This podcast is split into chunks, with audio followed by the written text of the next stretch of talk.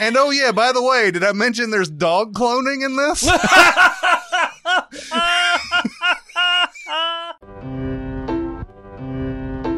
Welcome to SinCast, presented by CinemaSins.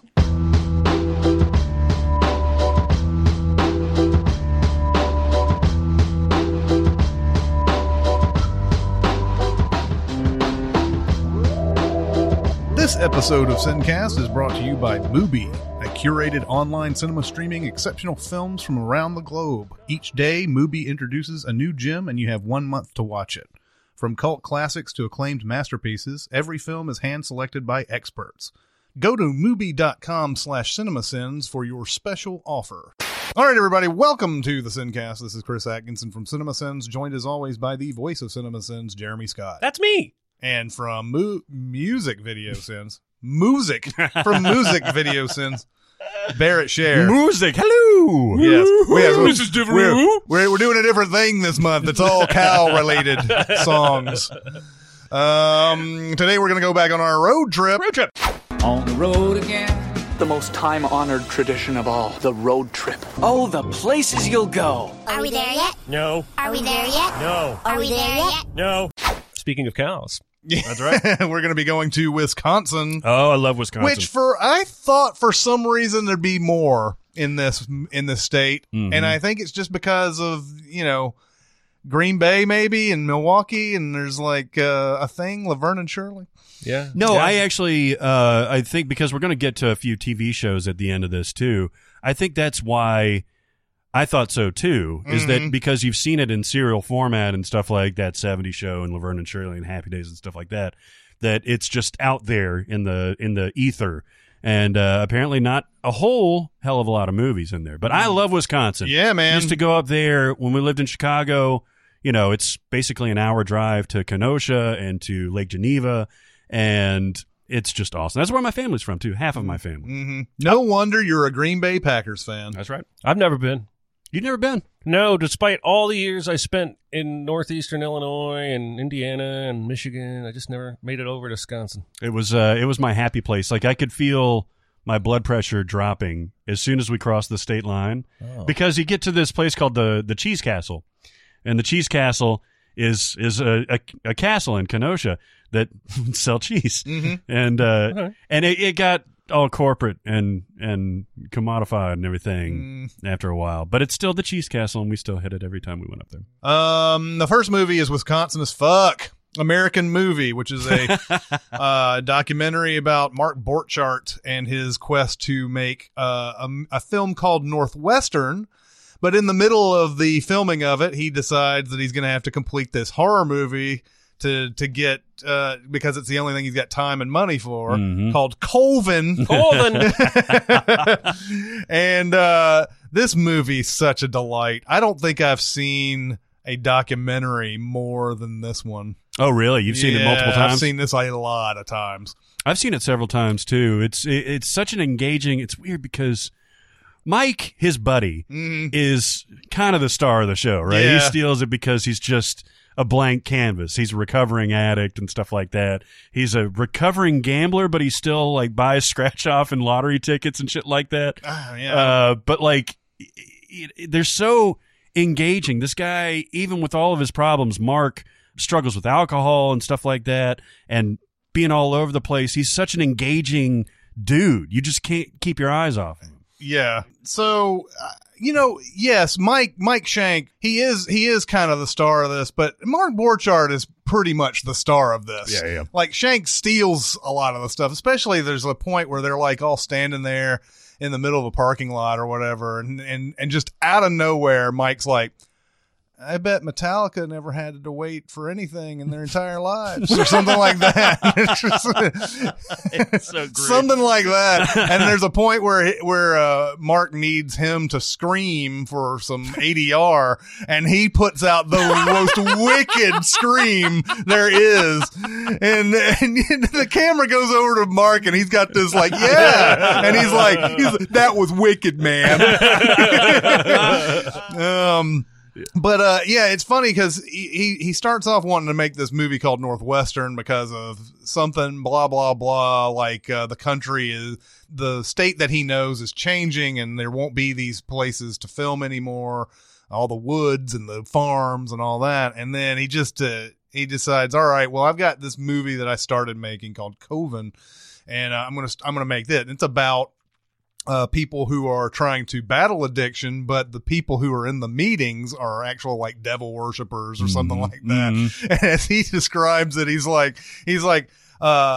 it's about this person who goes into this group to get help for his alcohol addiction, but they're not that helpful, the group.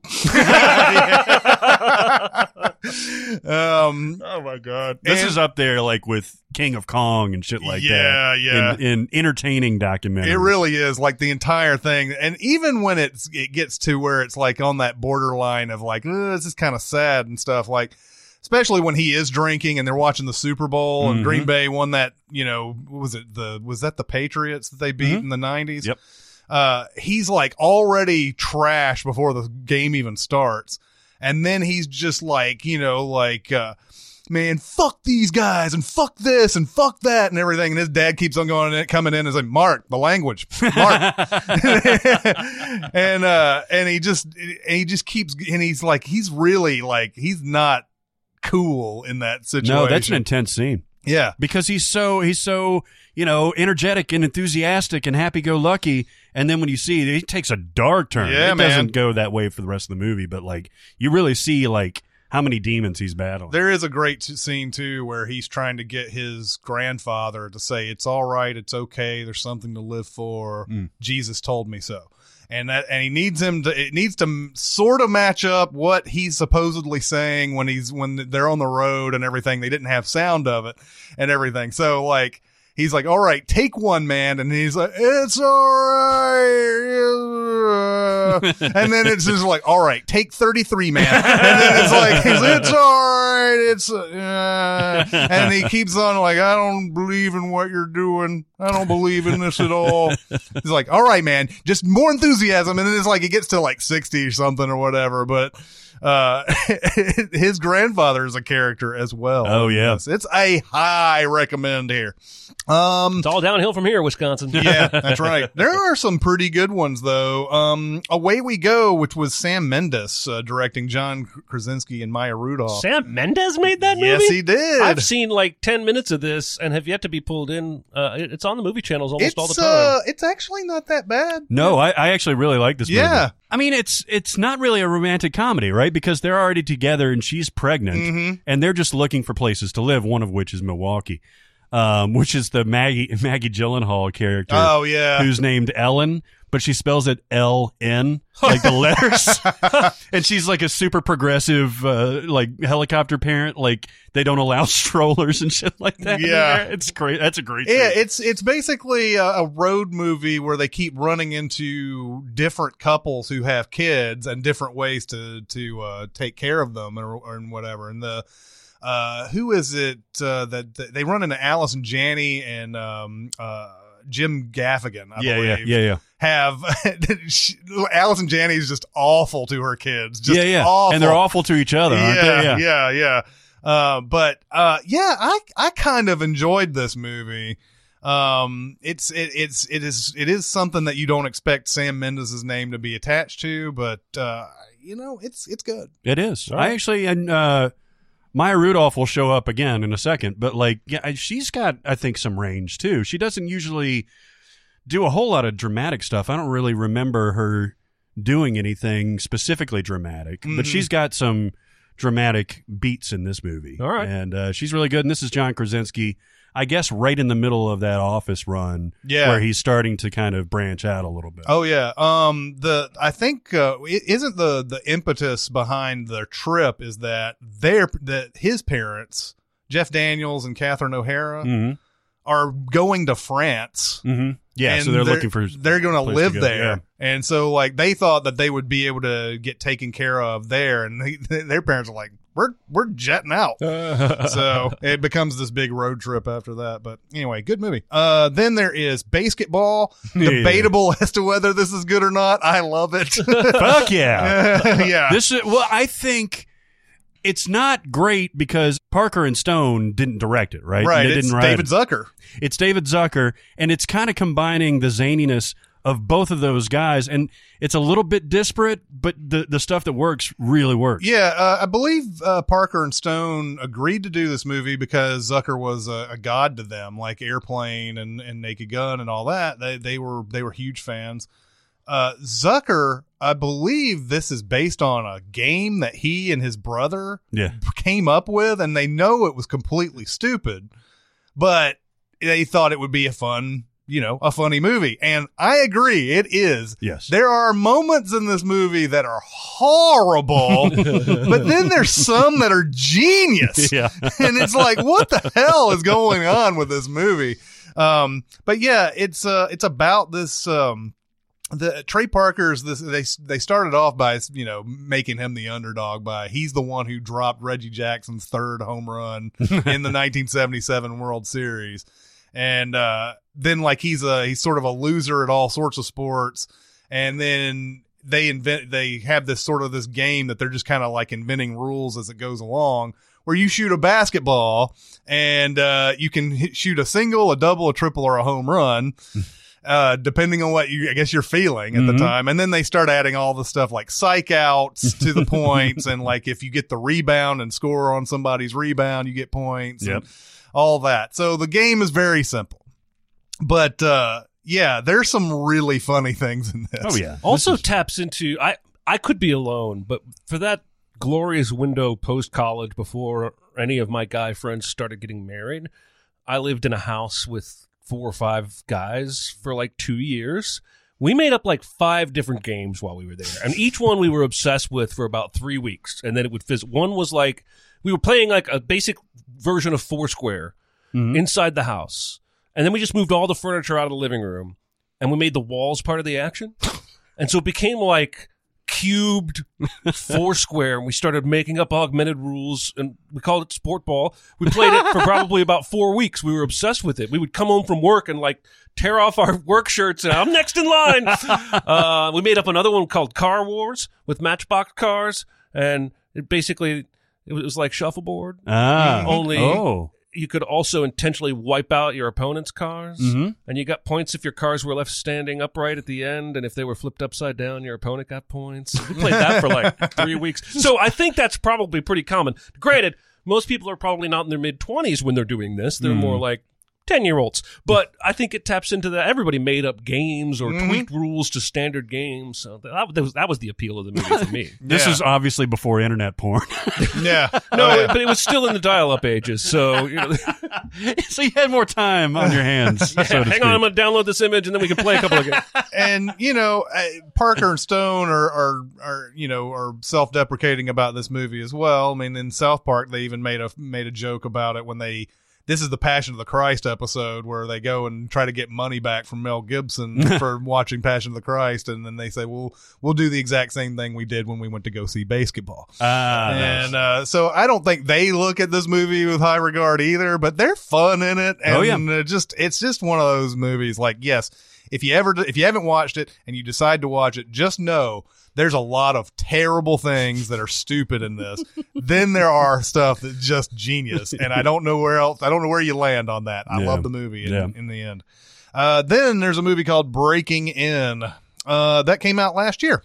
Oh, it's like the reverse of I pass it every time I see it because it got terrible reviews. It's pretty awful. It's like a mother trying to break back into her home after a home invasion. Yeah, so they go up to this secluded cabin, like her and her kids, Gabrielle Union, and they're taking over their father or uncle or something like that that is a tech head and all that stuff, and has like this super security system. But the robbers are already in the house, and so somehow Gabrielle Union gets separated, and the kids are in the house with the robbers, and she has to break in. It feels pretty terrible. It sounds pretty... It's actually a pretty good premise, I thought. She's actually very good in it. She's always good. But the movie itself, it's a step above that sex trafficking movie, that Patton... Sorry.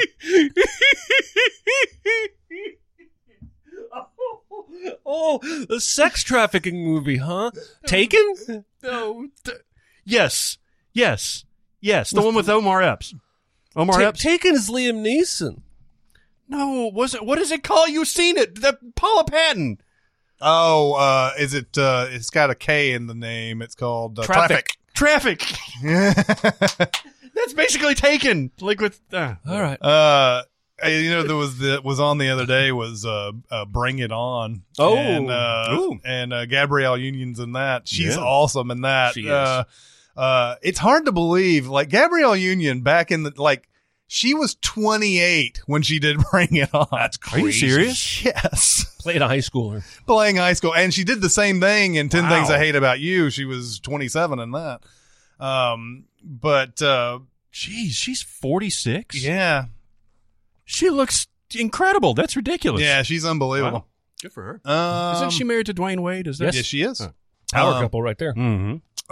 Then we have Bridesmaids. Yeah. Oh, what do you guys think about Bridesmaids? You know, I like Bridesmaids, I think, more than you guys do. I like it okay. I think it's good. I think when it came out, I feel like our culture was maybe desperate for an all-female gross-out comedy to be a home run, and so we championed it maybe a little harsher than we should have. I don't think it's all that a bag of chips. I'd rather watch Tropic Thunder or The Hangover any day of the week and twice on Sunday. That's not, I mean, there's only one gross out scene, but that gross out scene is fucking gross. Yeah. It's so gross that I don't even know how you think that's funny. Like, yeah, I wouldn't find that funny with men doing it. Well, that's the thing, right? If you substitute men in the scene, does it make it okay? No. Make it funny? Make it like, that's what I was sitting there doing. A lot of these scenes that we're talking about here, I was like, yeah, I don't find this funny at all. And I think some people would be ready to point the finger and say, oh, you'd be laughing at that if it was a bunch of guys. Yeah. And the answer is no. I don't like that type of humor at all. I guess it's the novelty of it that you really hadn't seen anything like that. No. Mainstream, at least. And it's funny. Done. I'm not trying to say it's trash. Yeah. I'm just saying I think I'm the guy who thinks the Beatles were a little overrated. So if I'm saying your movie was a little overrated, that's not an insult. Melissa, this is prime Melissa McCarthy, though. Like, this is her being unhinged, but also not too unhinged to where she's let loose and flailing about wildly. Well, you know? And she's not the main focus. Yeah. I think that's part of the answer. Did you hear that she based some of her look on Guy Fieri? Oh, really? On who? Guy Fieri. She's got like the sunglasses on the back of the head, and like the spiky hair. I really do like Kristen Wiig in it, and I think Rose Byrne, who's not really playing like a funny, outwardly funny character, is very funny in this because she's constantly trying to one up Kristen Wiig in this whole thing, and like it's almost like the South Park where they go to the ski resort and the guy just starts picking on Stan out of nowhere and he's like, it's like, I'm gonna race you down the hill, Darsh, and they're like haven't even met each other yet, and he's like, I'm gonna beat you and all that. Maya Rudolph is good in this too. Yeah. Oh, she has that great line about, because they're having that argument, and Kristen Wiig's like, I bet you went with her to get your asshole bleached. And then they get to this fever pitch, and Maya Rudolph's like, I did get my asshole bleached, and it looks great. Anyway. Then we have Dahmer. Yeah, of a lot of the things that Milwaukee is known for, unfortunately, Jeffrey Dahmer is one of them. Mm-hmm. There's a lot of serial killers up in Wisconsin. Yeah. Well, not a lot, but like Ed Gein. But a lot of famous ones. Yeah. When you really want to do it right. Yeah. He killed Wisconsin. I never saw this, though. It's got Jeremy Renner in it. Renner is a pretty good dead ringer for Dahmer. He really is. This was 2002, so it's before Renner, like, really, you know, got famous, and he's super skinny, and he plays the part really, really well. The movie itself isn't like gangbusters. It's not like a great movie, but the content is so fucking disturbing. Yeah, that, I mean, this is like all time evilness, like incarnate. Like the stuff that he did to these boys and men that would come in to his apartment. You couldn't think this up in like your worst nightmares. Yeah. I this is probably the first story that ever scared me as a kid. I think was this 91, 92 when this happened, somewhere around that. Yeah. Dahmer was a shorthand punchline to a lot of things, but yeah, this was 91, and I. I'm really glad that at 14 that I didn't hear all the details. All I heard was that he was killing people, and you know, you heard some refrigerator stuff. Mm-hmm. But I didn't hear about all the other stuff until much later, and I'm glad. I'm very glad. I had a girlfriend once that liked refrigerator stuff. Yeah.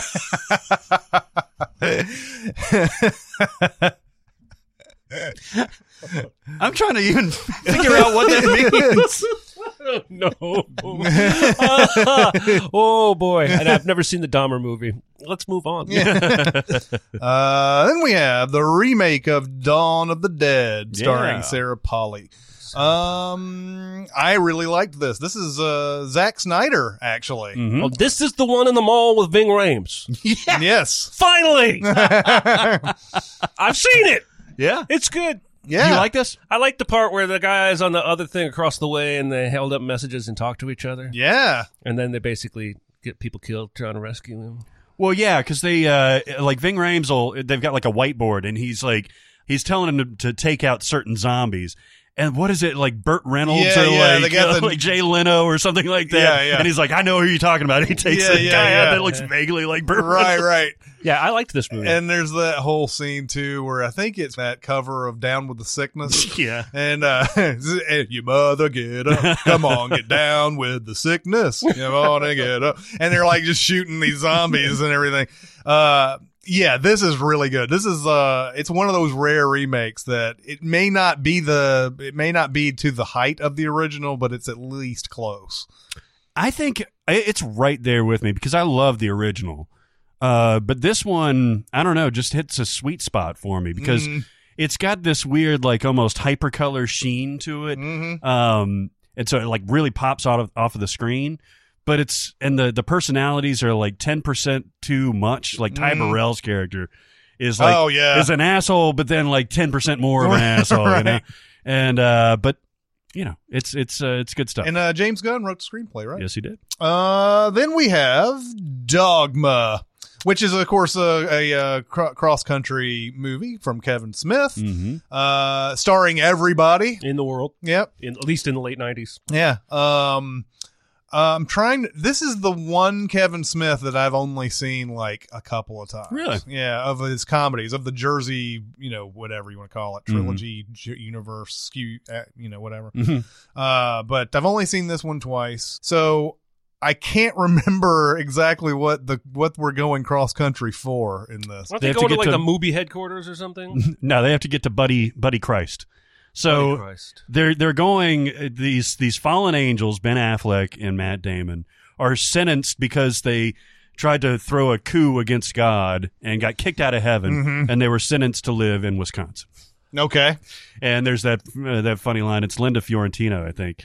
And Alan Rickman is an angel, shows up, and she's like, or he tells her about this story, and he's like, you know, they were cast out of heaven to live in the worst place in the world. And she's like, hell? And he's like, no. Wisconsin, in that great Alan Rickman stuff. And so they're trying to get over to this church in New Jersey, actually, to prove that God is not infallible. And because the universe is based on the fact that God is infallible, then they would basically destroy the universe. And they want to do that because they don't want to live in purgatory anymore. It's too much movie. It's too many parts, too many moving parts, too many characters.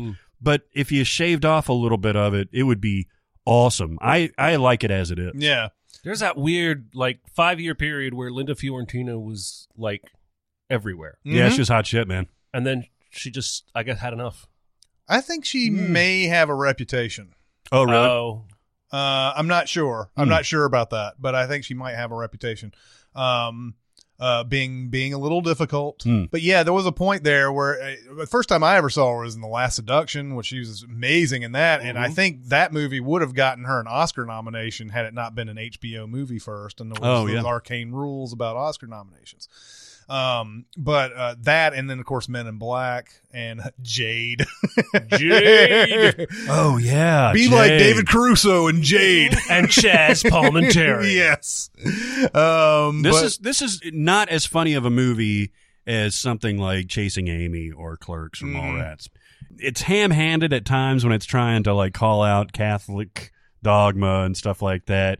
You can see that there's a clear agenda there, while still some affection there. It's got some good stuff in it, though. There were people who, I'm not saying a lot, but there were people who held up posters and protested this movie outside the Hollywood 27. Yep. Oh, I can imagine. This was 99. Yes, it was right after I left. Yeah. The story that I get out of this, that I get more interest out of, is just the fact that Jason Mewes had just gotten through like a rehab or something, and Kevin Smith was basically giving this a last chance to him and everything, and he was really worried because you had all these great stars on set. You had Alan Rickman, you had Salma Hayek, you had Matt Damon, Ben Affleck, all these people. And he's like, man, if this guy fucks this up, man, it's just that's it. Mm-hmm. And he came in and he's like, remember, you need to know your lines. Well, he not only knew his own lines, he knew everybody else's lines too.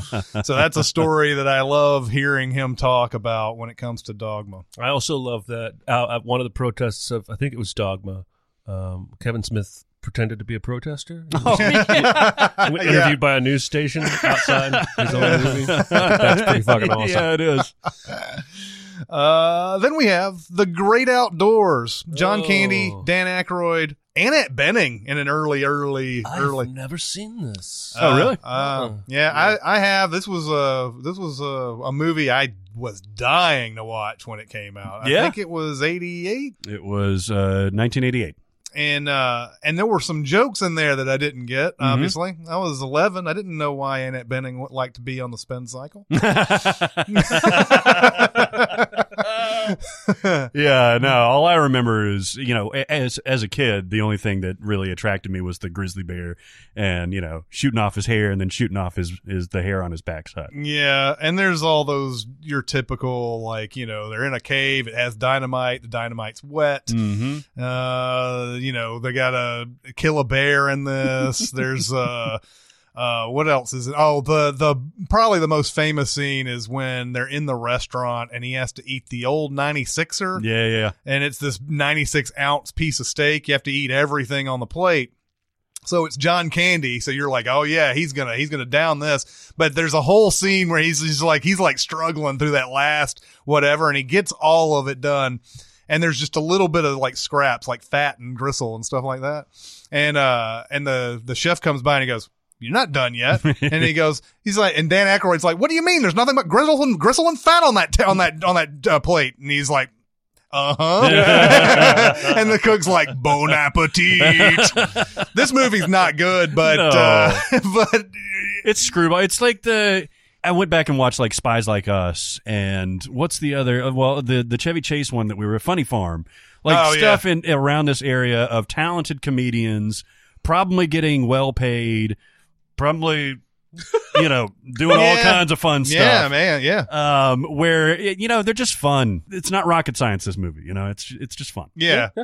Howard Deutsch, who would eventually marry Leah Thompson, and that's why we have Zoe Deutsch and her sister.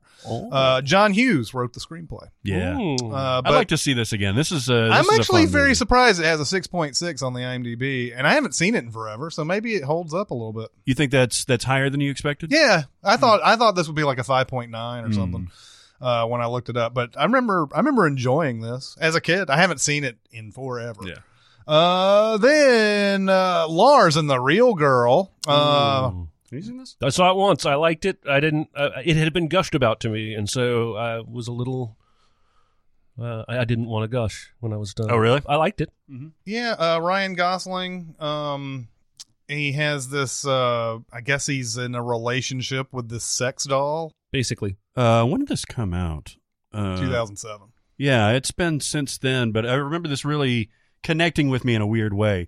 He's so isolated as a person because of his mental health and his upbringing, mm-hmm. that he orders this sex doll, and it starts to help him communicate with not only his family, but also the community. And because the community is so relieved to see him come out of his shell even a little bit, they start going along with it. Everybody says that treats her as a real person. Yeah, mm-hmm. Yeah, it's a real girl. Yeah, I mean it's almost like Charlie Kaufman-esque, right? Where it's like, it's a little bit absurd to where there's no way that this would happen, but it's charming. It was very charming. Thinking was that, and now there have been a lot of evidence since that Ryan Gosling is a great actor, but I remember being struck when I saw this at how good he was and how subdued he was. But yeah, I couldn't speak too clearly about it. It's been a while. Yeah, between this and I think Half Nelson came out a few years afterwards, right? It's around the same time. Oh, Half really? Nelson, yeah, because I was in New York for both of them. Oh, okay. Well, that's those two are really what sold me on Ryan Gosling as an actor because before then, you know, I don't know exactly what he had been in, but The Notebook, The Notebook, remember and the Titans, The Newton Boys, and fucking what was it? The Two for the Money. God. The Sandra Bullock thing that we were just talking about. Murder by Numbers. Murder by Numbers. Yeah. Paint by Numbers. Money by Numbers. Yeah. But yeah, no, he definitely showed a massive amount of range in those two. It's funny, this movie came out, and then not too long after that, Mel Gibson was in that Jodie Foster one called The Beaver, which was basically the same sort of kind of... Yeah, and that was supposed to be his comeback. Yeah, it was. Supposed to be. Like that guy. I remember enjoying Lars and the Real Girl, but it has been since 2007. Since I've seen it. It's a good movie. Another movie I haven't seen in forever, but I know is great, is Michael Clayton. Yeah. Oh, baby. Oh, baby. You say all the Tom Wilkinson stuff is in Milwaukee. Yeah, when he has his breakdown and all that stuff, and Michael Clayton comes to visit him, he's in Milwaukee. In the very beginning? Yes. And I believe he actually stays in Milwaukee until the end of his character arc. Maybe he goes back to New York. Tom Wilkinson, he runs into him with a bag full of French bread loaves in the city. Okay, so he does go back to New York. Yeah. It's a New York movie, too. I'm just putting it in. Okay, I'm just trying to place the Wisconsin. I don't know where it is. The movie fucking rules. Yes, it does. Hard. And Tilda Swinton, is that? Yeah. Oh, yes. Yeah. Robert Downey Jr. George Clooney is playing not Robert Downey Jr. He's basically a law firm's fix-it man. And he's good. He's good at it. And then... There's corruption, there's millions at stake, and something's being investigated. It's not quite what it seems, and who's the fall guy, who's the save guy, I don't know. Really good acting. Really, really good acting. One of my favorite scenes of all time is the scene when Clooney confronts Tilda Swinton at the very, very end. Yeah. Just outstanding. That was the first... Like, I am not the guy you killed. That was the first time I really had experienced... applause in a theater, and I was in New York when this movie came out too, and it was the first time I had noticed this clapping phenomenon when I was in New York, because I never saw that before. Now it could be just that I didn't go to very many movies with audiences. I saw everything by myself and everything, but like that scene when he shows up and they make the reveal, that was everybody just clapping in the theater and everything, and it was like I was sitting there going, interesting, you know, but yeah, this movie's really good. Tony Gilroy is another guy who has made almost nothing but great stuff. There's a couple movies I still need to see of his that and he directed out. The Born with Renner, right?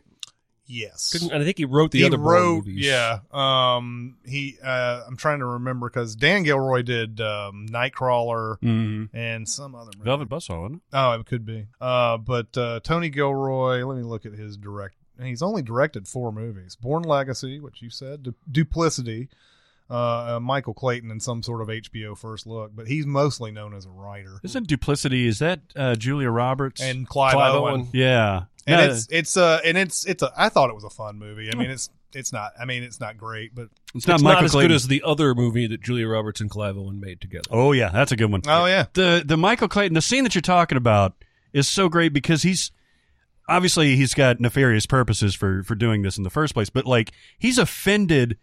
Not that she was necessarily trying to kill me; it's that had the audacity, try to take me out. When my wife and I were first married and didn't know how to communicate very well, a lot of times arguments would escalate just because of misinterpretations, and there were a lot of times that I would get offended that what she had thought I had done, which I hadn't.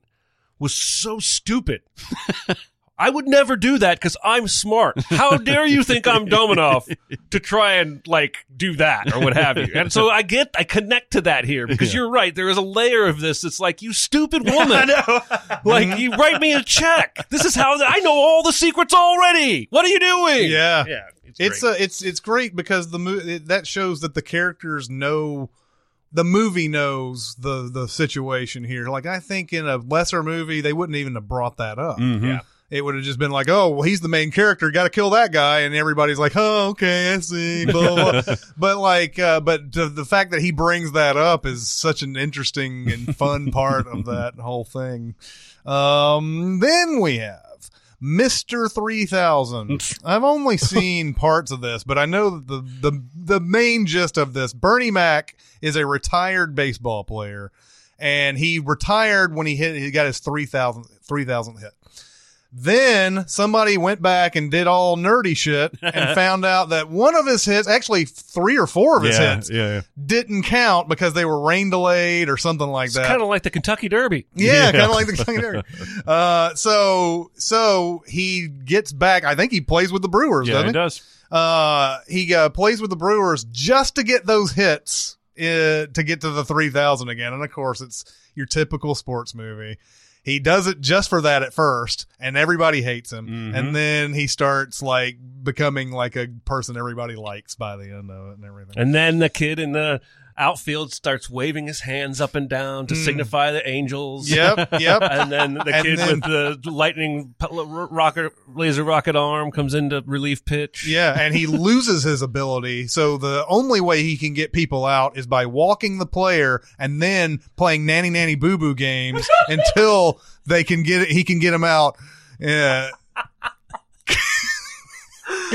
I never saw Mr. 3000. Is it any good? No. No. He's an asshole. He's like, and the trick about these movies, like Bruce Almighty and Mr. 3000, stuff like that, is to get actors that are so fucking likable that they can be the assholiest assholes ever, and it'll fool you into thinking they've been a good person this whole time until the very, very end. Mm-hmm. And this is a good example of that, because Bernie Mac is so fucking funny, even when he's being an asshole, that like by the time he comes around at the end, you're like, oh yeah, he's had a heart of gold this whole time. Yeah. But it's a bad movie. Yeah.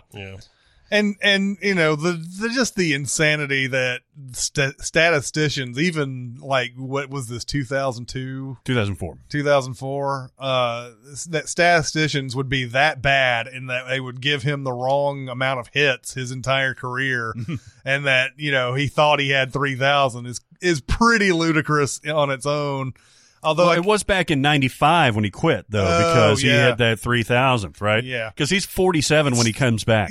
Yeah, still, even then in 95. I mean, it would have had to have been like 1930 for this to really be like to be a thing. But I guess there are things that you can look back on even in modern history and say, well, should that have counted or not, or whatever? But I don't think that's this. I think this is like stuff that you knew not to count. Yep. And unless he was just like counting it on his own and just like keeping his own records, you know, I don't know how. Yeah. Then we have Starman. This is one of the first early movies I used to watch all the freaking time. Yeah. John Carpenter did this. Jeff Bridges is the title character, and Karen Allen is the girl he falls in love with. Ooh. And it was shot. Some of it was shot here in Tennessee. Oh, that's right. Yeah. It's set in is it in Milwaukee? No, it's a fictional town. Yeah, this is another Wisconsin. Kind of a road trip type of a movie, isn't it? Because they're on the interstate for a lot of it. That's true. Yeah, he falls to earth in like Chippewa Falls or something like that. Chickamauga Bay. It's a real town. Yeah. But yeah, that's where they meet, and then they have to travel to get back to his location to go back. And this is another Jeff Bridges has a weird accent movie. He does. He has. Oh God! What is the line where they fuck, and because she's bare, and because he's magic, he impregnates her, and he leans over. He's like, "I just made a baby for you." Yeah. I want to see that scene. No, I just gave you a baby. Yeah.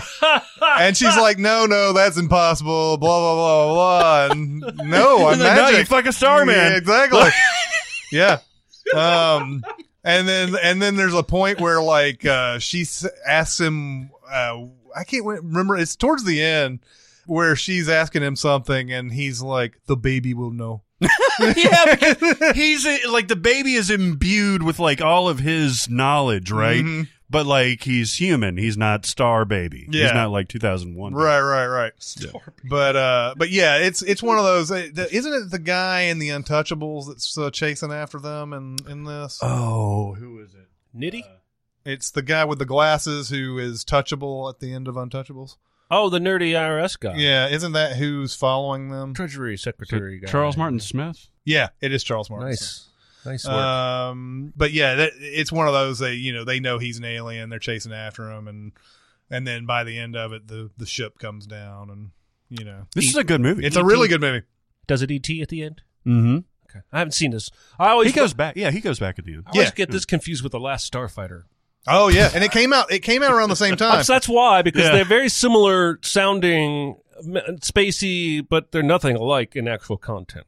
It's really good, and Jeff Bridges got nominated for an Academy Award for this. Yeah, Jesus! Of all of his performances, you think of Starman. I guess I would think of it because I've seen it so much, but Starman. Is that where the song's from? No, man, that'd be cool if it was. Yes. David Bowie traveled to the future. Did he write it before the movie? Yes, long before the movie. I don't know that. John Carpenter does have there's a great soundtrack in this that he did and especially towards the end that and then some recent artist has used that as part of their I can't remember who it was. Really? Yeah, because I remember after we watched Escape Room and we went to that sushi place, they were playing that song in there, and I was like, is this Starman? Oh, that's right.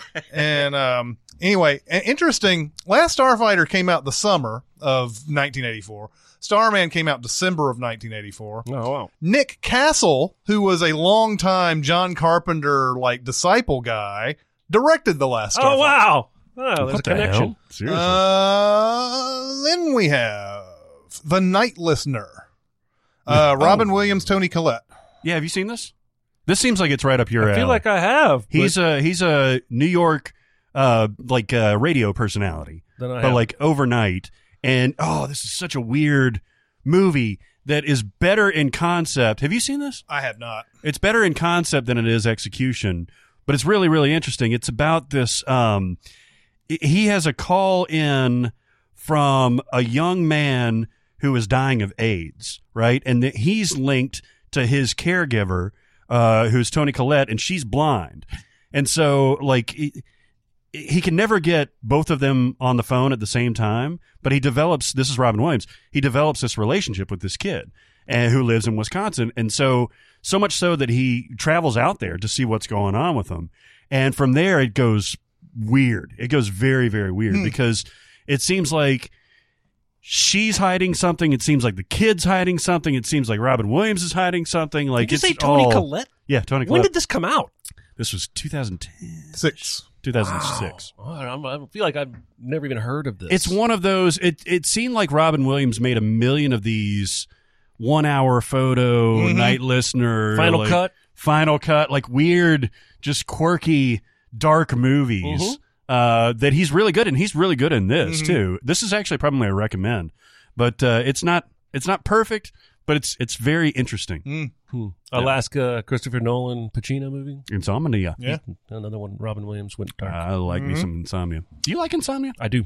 Yeah. I didn't the first time I saw it. It has grown on me greatly. Yeah, me repeat too. Viewings. Then we have a TV movie called Seduced by Madness, the Diane Borchardt story. I guess, Borchardt is a common name in Wisconsin. Interesting. Because after our Mark Borchardt thing. That's right. Movie. Listen to this. Okay, so this is... Anne Margaret.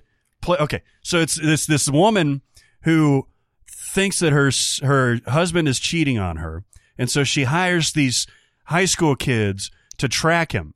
Yeah, he hires these high school kids to track him, and I think they end up killing him, and then they get put on trial. But listen to who's in it. So Anne Margaret is the Diane Borchardt, right? Mm-hmm. Peter Coyote is the fucking is the cheating husband, right? Leslie Hope is in this. The kids are Tobey Maguire and Freddie Rodriguez. Oh wow! And Danny Masterson is in this. There's just Dean Norris is in this. There's a weird thing. And I saw this around, it came on NBC. I don't know if it was a one night thing or a miniseries, but it was 1996, and I was riveted for whatever reason. Like I was just stuck to it watching this thing. I haven't seen it since, but it stuck with me. That bodes well. On to a list. It's a real story, by the way. The Diane Borchardt. Oh yeah, thing. Yeah, it has to be, right? On to the remaining list. We have a movie called Chump Change. I've never heard of. It's got Tim Matheson, Tracy Lords, whoa, Fred Willard, Clancy Brown, Jerry Stiller. Yeah, Jerry Stiller, Michael McDonald. This is apparently like an inside baseball. Like he's a screenwriter. Stephen Burrows is the main guy, and yeah. Okay, and then there's a group of TV movies called Family of Cops, which has Charles Bronson in it. I haven't ever heard of these either. Yeah, it's Family of Cops. Family of Cops was so popular that it produced two sequels. Yeah, it's got Daniel Baldwin and Angela Featherstone, who played the hoe maid in Seinfeld. The maid that was a hoe. Oh, the hoe maid. Every time Charles Bronson comes up, I think of that Simpsons where they did that Andy Griffith show thing where like whoever's playing Barney comes in and he's like holy shit, you shot Otis, and you know, he's like, what happened to Otis? And he goes, I shot him. And he's like, now I'm gonna go over to Emmett's Fix It shop and fix Emmett. Then there's a movie called For Keeps, which again, these are the type of movies that come out because She's Having a Baby came out the same year or the year before. You swear that the idea went from one studio and somebody was like, we don't want to do that, and then they made their own. Yeah. And For Keeps is one of these. Has Molly Ringwald in it. It has to have been around the same time as that Phil Collins song, right? This is 2 weeks in a row. I'm gonna bring Playing For Keeps. Yeah. Was the name of that song Playing For Keeps? No, it's In Too Deep is the name of the song. But he sings Playing For Keeps in the song. Okay. I'm not crazy. Who was in She's Having a Baby? That was Kevin Bacon, Elizabeth McGovern. Oh, yeah. And it did come out the same year, 88. Have you seen this? No, I haven't. This is so I guess after she gets pregnant, a teenage girl must decide whether she should keep the baby or not. So that's not exactly the same as She's Having a Baby, because it's She's Having a Baby is more about the couple is unprepared for it and everything. So it's not like an abortion thing. Mm-hmm. But it looks like For Keeps is. Molly Ringwald was probably 18 or something at the time. Oh wow, she's pretty young. Yeah. Then we have A Map of the World. I know this. I yes, saw you do. This.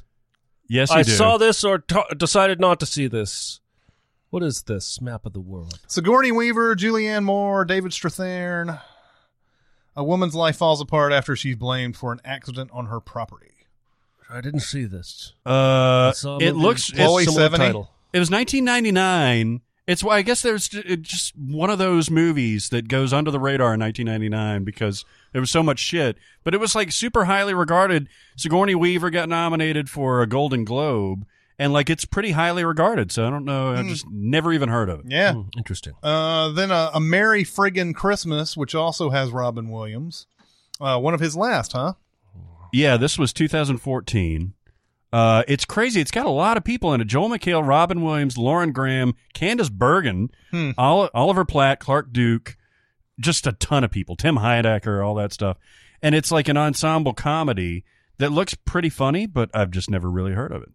But yeah, it was the first film starring Robin Williams to be released after his death. Then we have Silent Night, which is about a killer Santa Claus. Mm-hmm. Malcolm McDowell, Jamie King, Donal Logue. You think Malcolm McDowell is like overrated? You think so? I will nod my head yes. I mean, besides Clockwork Orange, which is obviously all-timer, right? And he's had a few good roles and few meaty roles, but like, has he been like he? It seems to me like he's elevated to like super actorly actor status, but like. I don't know. I don't hear enough about him to think that that's the case. When they announced that he was going to be the villain in Star Trek Generations, it was announced like he was Michael Caine. Like it was announced like a very prestigious thing. Because I remember thinking, the Caligula guy?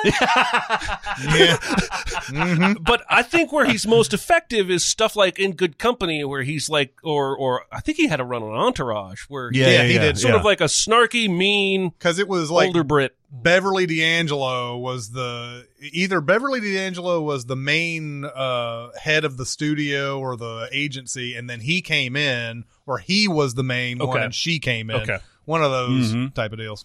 Anyway, yeah, I do think there's a little overration there. Yeah, I mean, he is a very good actor, but he's been in a lot of shit. I just watched a little bit of Jaws: The Revenge the other day, and Michael Caine himself is in that. So everybody has Michael Caine's definitely got some shit on there, too. Resume blemishes. Well, Michael Caine took the paycheck. I think we all know. I mean, that's pretty well established about Michael Caine is that he just liked working and liked getting the money for it. So, he's going to be in some good ones. He's going to be some bad ones. Ben Kingsley's the same way. Exactly. Good call. Good call. Then we have a movie called The Smokers, which I just looked up and has a 2.8 on the IMDb. Oh man, this better be like some kind of spin-off prequel to Waterworld, or I'm going to be pissed. Has Dominique Swain and Busy Phillips in it. Yeah, yeah. Ooh. And American Beauty gal. America Ferrera? No. Wait, that's American Beauty. Thora Birch. Thora Birch. That looks like a poster of a movie that I would watch. But wow, 2.8. Wow. Yeah, they're trying to sexually assault guys to get back for guys sexually assaulting girls. Huh? Them specifically, or just girls in general? Girls in general, I think. That's a very dicey. Apparently, they didn't write that line very well. Okay. Yeah, it's probably way more disturbing than it is like funny, entertaining, whatever you want to put in there. Yeah, I think it's described as a drama thriller instead of a comedy. Then we have a movie called Strolsick, which I was hoping that you had seen this. No, I've seen a lot of Werner Herzog movies. I have not seen this one. This looks really, really interesting. So 1977, it's about like a Berlin like street performer, like street comic, who is down on his luck, older guy, and goes to live with like his son or nephew in Wisconsin, and it's I think based on a like an actual dude. Yeah, no, Bruno S. is the performer that Werner Herzog has cast in this role, and it's something that I would totally watch. It's got an 8.0 on the IMDb. Damn.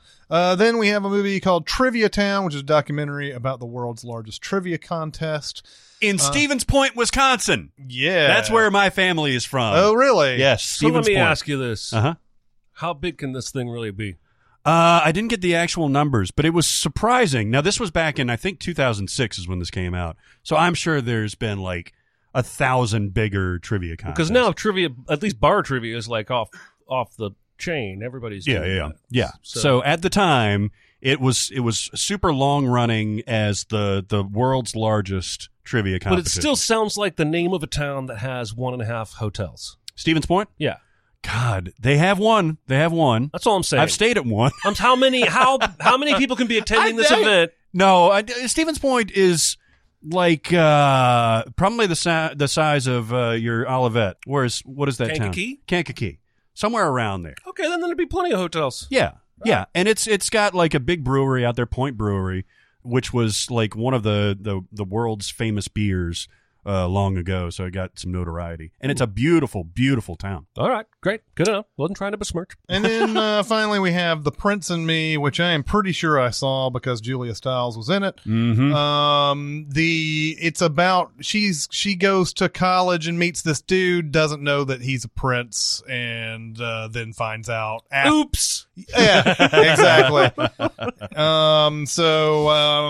Yeah. This spawned 3 direct-to-video sequels. Really? God. That's crazy. There's a whole There's world. The Prince and Me 2, The Royal Wedding, and The Prince and Me, and our baby? A Royal Honeymoon, and The Prince and Me, The Elephant Adventure. Is Amanda Bynes in any of these? No. She might as well. It's Cam Heskin is taking over for Julia Stiles. Oh, wow. Oh. Jesus Christ. Awesome. And look at how big the Wikipedia summary is for this fucking thing, man. Wikipedia summary is unpredictable. Honorable TV mentions include That 70s Show, which, of course, that is Wisconsin as fuck all the way through it. Sure enough is. That's in a fictional Wisconsin town, yeah, I think right? so. I think so. Yeah. But yeah, I mean, it's in the song even. Yeah. Hello, Wisconsin! How many seasons did this go for? It went from 99 to about 2006, yeah, 7-8 seasons maybe. And you really like the show, right? Yeah, I've seen every episode of it. Have you really? Mm-hmm. Have you seen this? No, I watched the first few seasons. And I really liked it. Mm-hmm. I never got around to watching the rest of it or the spinoff, the 80s show.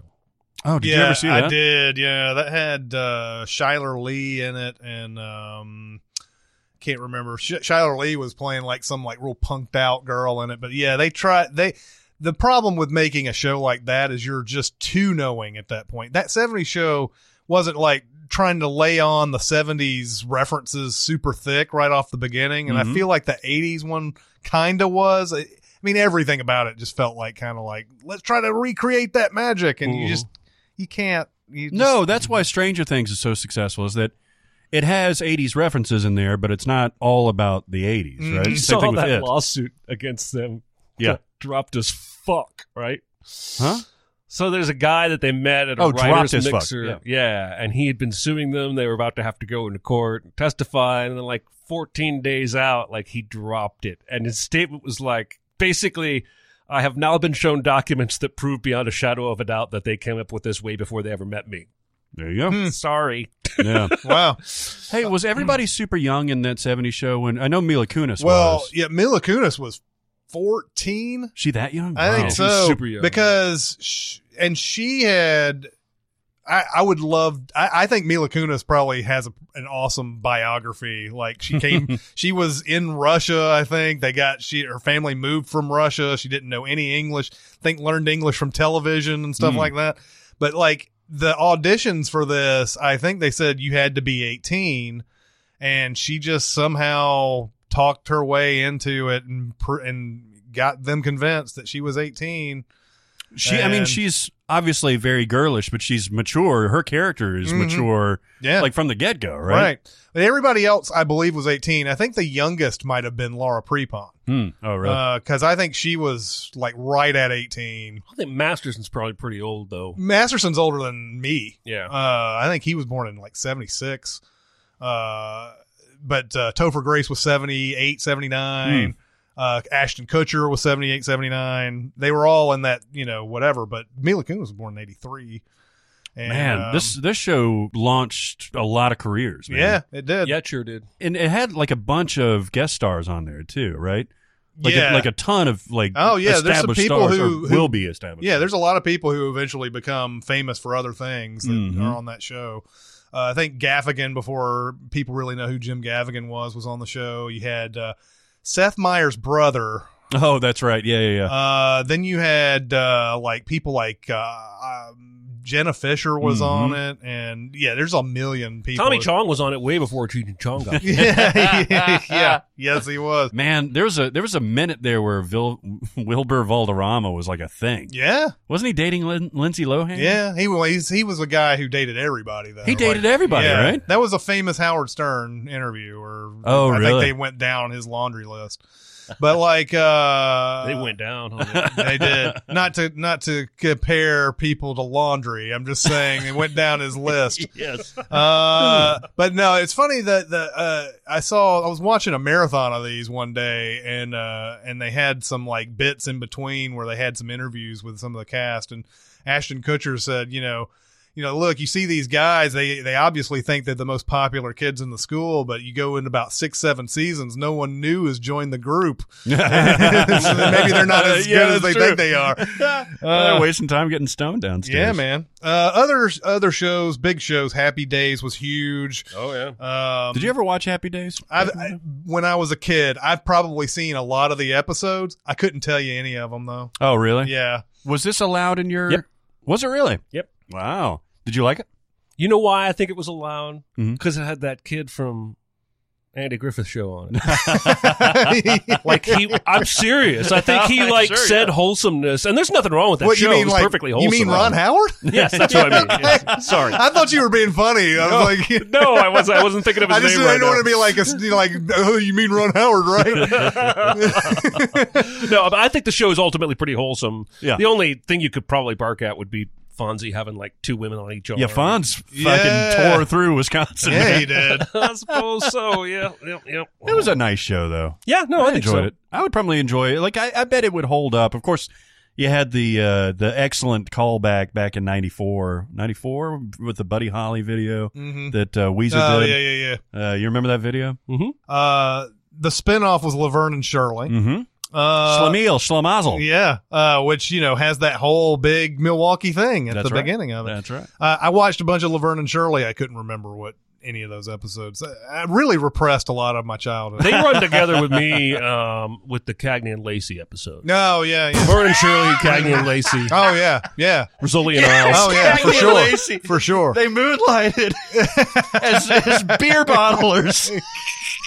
And then their regular career was private investigation. I love Laverne and Shirley. Yeah. I bet there's some humor in there that I'm positive went straight over my head. It was funny to me because of the Lenny and Squiggy. That was Michael McKean, wasn't it? Yeah.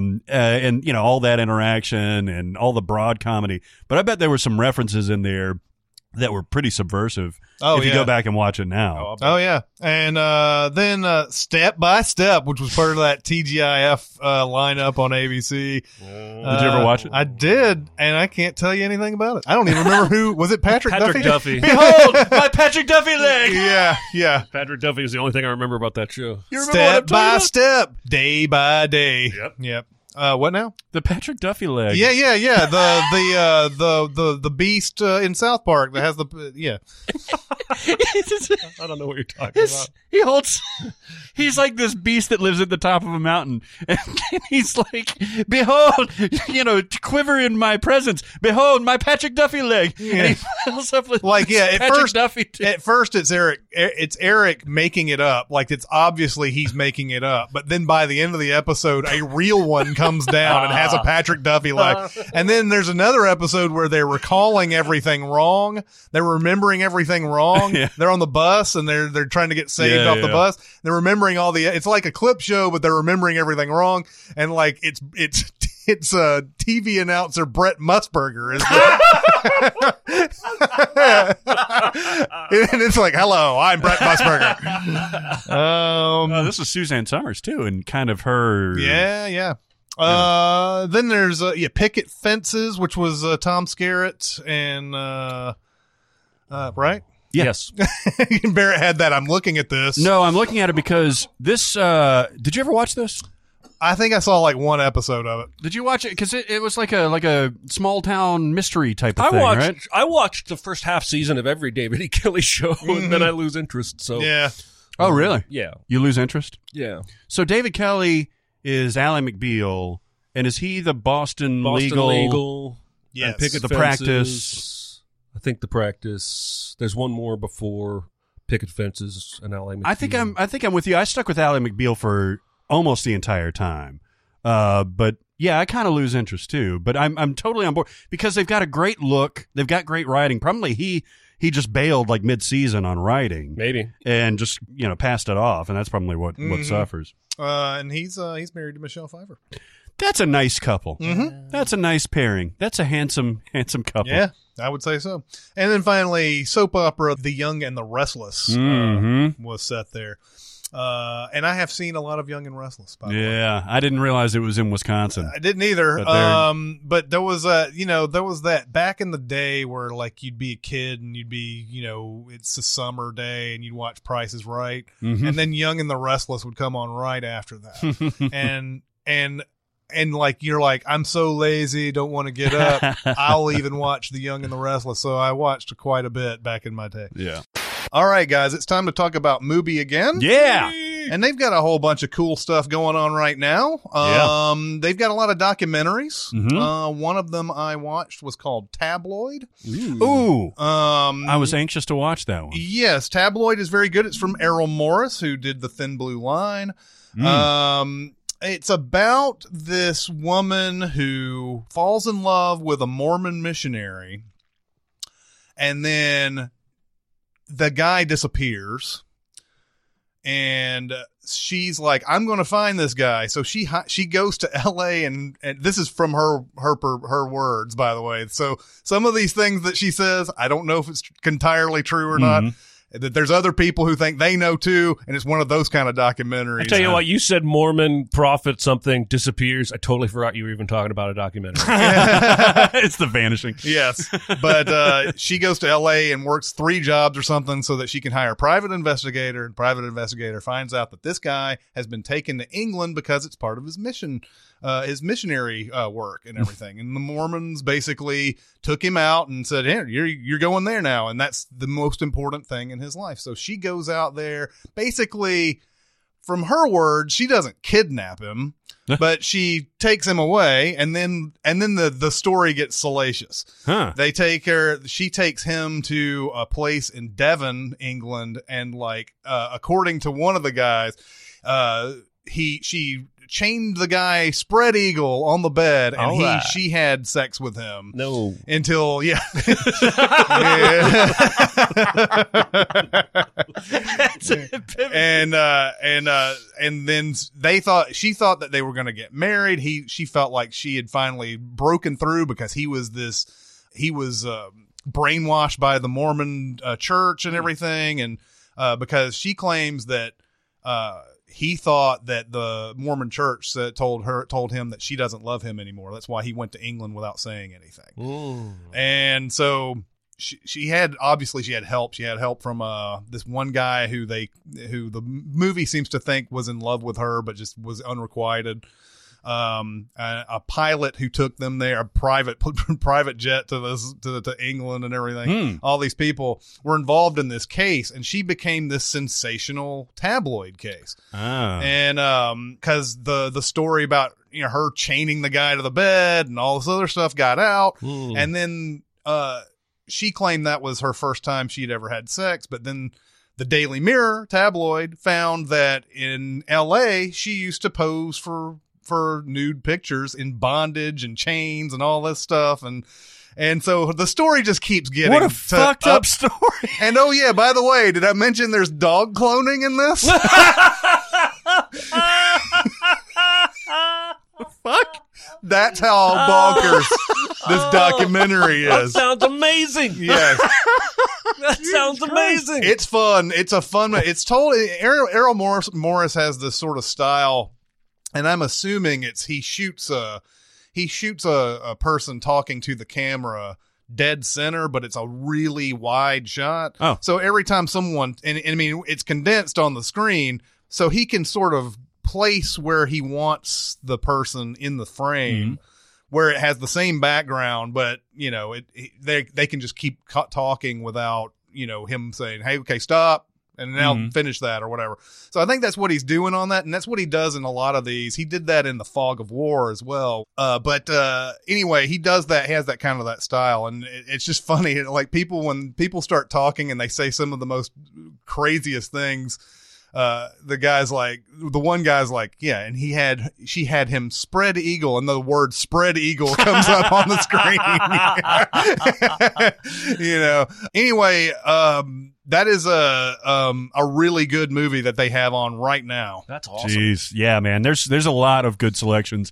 Just as we're recording today, the movie that we just talked about, Antichrist, the Lars von Trier movie, that's extremely interesting, extremely well shot, very, very different disturbing content. Yes. I mentioned that I think I would recommend this, watching it at least once. There's some questionable content in there. But what I want to talk about that's still on as we post this is a movie called Listen Up, Philip. Have you seen this? Mm-mm. Have you seen this? No. It's like the next one on this service that I want to watch. This is Alex Ross Perry is the director for this. He just has a new movie, Her Smell, out right now. Mm-hmm.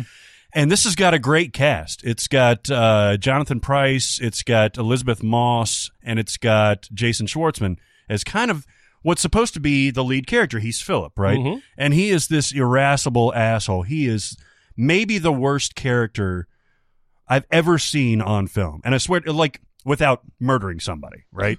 And even worse than some murders. Mm-hmm. Like, he is irredeemable. Mm-hmm. And I won't spoil how it ends, but, like, it's almost like he gets more and more entrenched. And so his girlfriend, he's a writer, or he's a novelist, and he is wrapped up in his bullshit, man. Like, he is all about him. Like me. He pushes, exactly like you. He pushes everybody away, but some people find him endearing, right? Including his girlfriend, played by Elizabeth Moss. Elizabeth Moss is, I think, one of my favorite actresses. Mm-hmm. Oh, yeah. She's amazing. Mm-hmm. And she's amazing in this and becomes essentially the main character, even though maybe she doesn't have the most screen time, as she tries to distance herself from this character. And you know what she can do really well? She's got a great cry face. Mm-hmm. She can cry like no other actress I've ever seen. She can cry to where she's not moving a muscle in her face and like a tear will drop. Or she can get scrunched up and really like into it, or she can do somewhere in between. She actually did the music video for that "On the Nature of Daylight" song or piece of music that we really like. Mm. They did a music video of her literally in one take, or supposedly one take, of her just walking down a city street and like down a hallway, and all the while tearing up. Mm-hmm. She does that a lot in this movie, and it's incredibly impressive. So I watched this movie and I'm like, it's a very New Yorky movie. It's a very quirky movie. It's about writers and shit like that. And I was like, for some reason, like this should be kind of like a paper thin premise, pardon the pun, but it stuck with me. And so I went back and I read reviews about it. Some people said like it's one of the modern cinema's like lo-fi budget, one of the best of this millennium. Wow. It's amazing. I would totally recommend it. Now, it is very low budget, especially given the star power on this. There's some sound issues. Huh. He's got a style of handhelds that have extreme close-ups. Are the cars made out of cardboard? The cars are made out of cardboard. They're just kind of running along. It's fantastic. So there's a lot of stuff on here. It's crazy. Like all of our Mubi advertisements, we're essentially just talking about movies. Yeah, and I'll even talk about one more, and I think Jeremy's seen this too. Tape. Yeah. Oh. Richard Linklater's Tape is this movie. If you've ever seen something like Oleana, the David Mamet thing, or if you've seen Doubt, it's got that sort of feel to it because it's about an incident that we don't know the truth about, and it's characters arguing about what happened in that incident. Tape sets up as Ethan Hawke is this guy who has come out to Michigan to see his buddy Robert Sean Leonard's new film that he's made. That's been 10 years since they've been in high school. You get the sense that they haven't really talked that much over the years, but they've still kind of remained friends. And Ethan Hawke is just he's an absolute dick. Mm. And in fact, Robert Sean Leonard, you could probably make a bonus round out of the times Robert Sean Leonard says stop being a dick in this. And Ethan Hawke is just, he's drunk and he's a drug dealer and he's got all these like shady things about his character and everything, but then they start talking about a girl that Ethan Hawke used to date in high school that he knows that Robert Sean Leonard had sex with just before they were done with the graduation and everything. And he implies, because he never got to have sex with his girlfriend and that she went and had sex with him, he must have raped her. Mm-hmm. So there's a whole big like conversation as to, did you or didn't you? And Robert Sean Leonard is always saying, I don't think I did. Mm-hmm. And the truth is always like just out of everybody's grasp here. Ethan Hawke doesn't know for a fact what happened. And Robert Sean Leonard doesn't remember it the way that he thinks that it happened. So it gets to the point where he's like, well, maybe I was a little rough. I don't know. And then eventually he admits something that was rough. That's not rape, but he does admit it. And Ethan Hawke's been recording him the whole time. Yeah. And then the girl that they're talking about is Uma Thurman. Shows up in the room, and then there's a whole new perspective about what's happening. And she has probably the best line in the movie where she's like, you wanted the last word, but it's not yours to have. Yeah.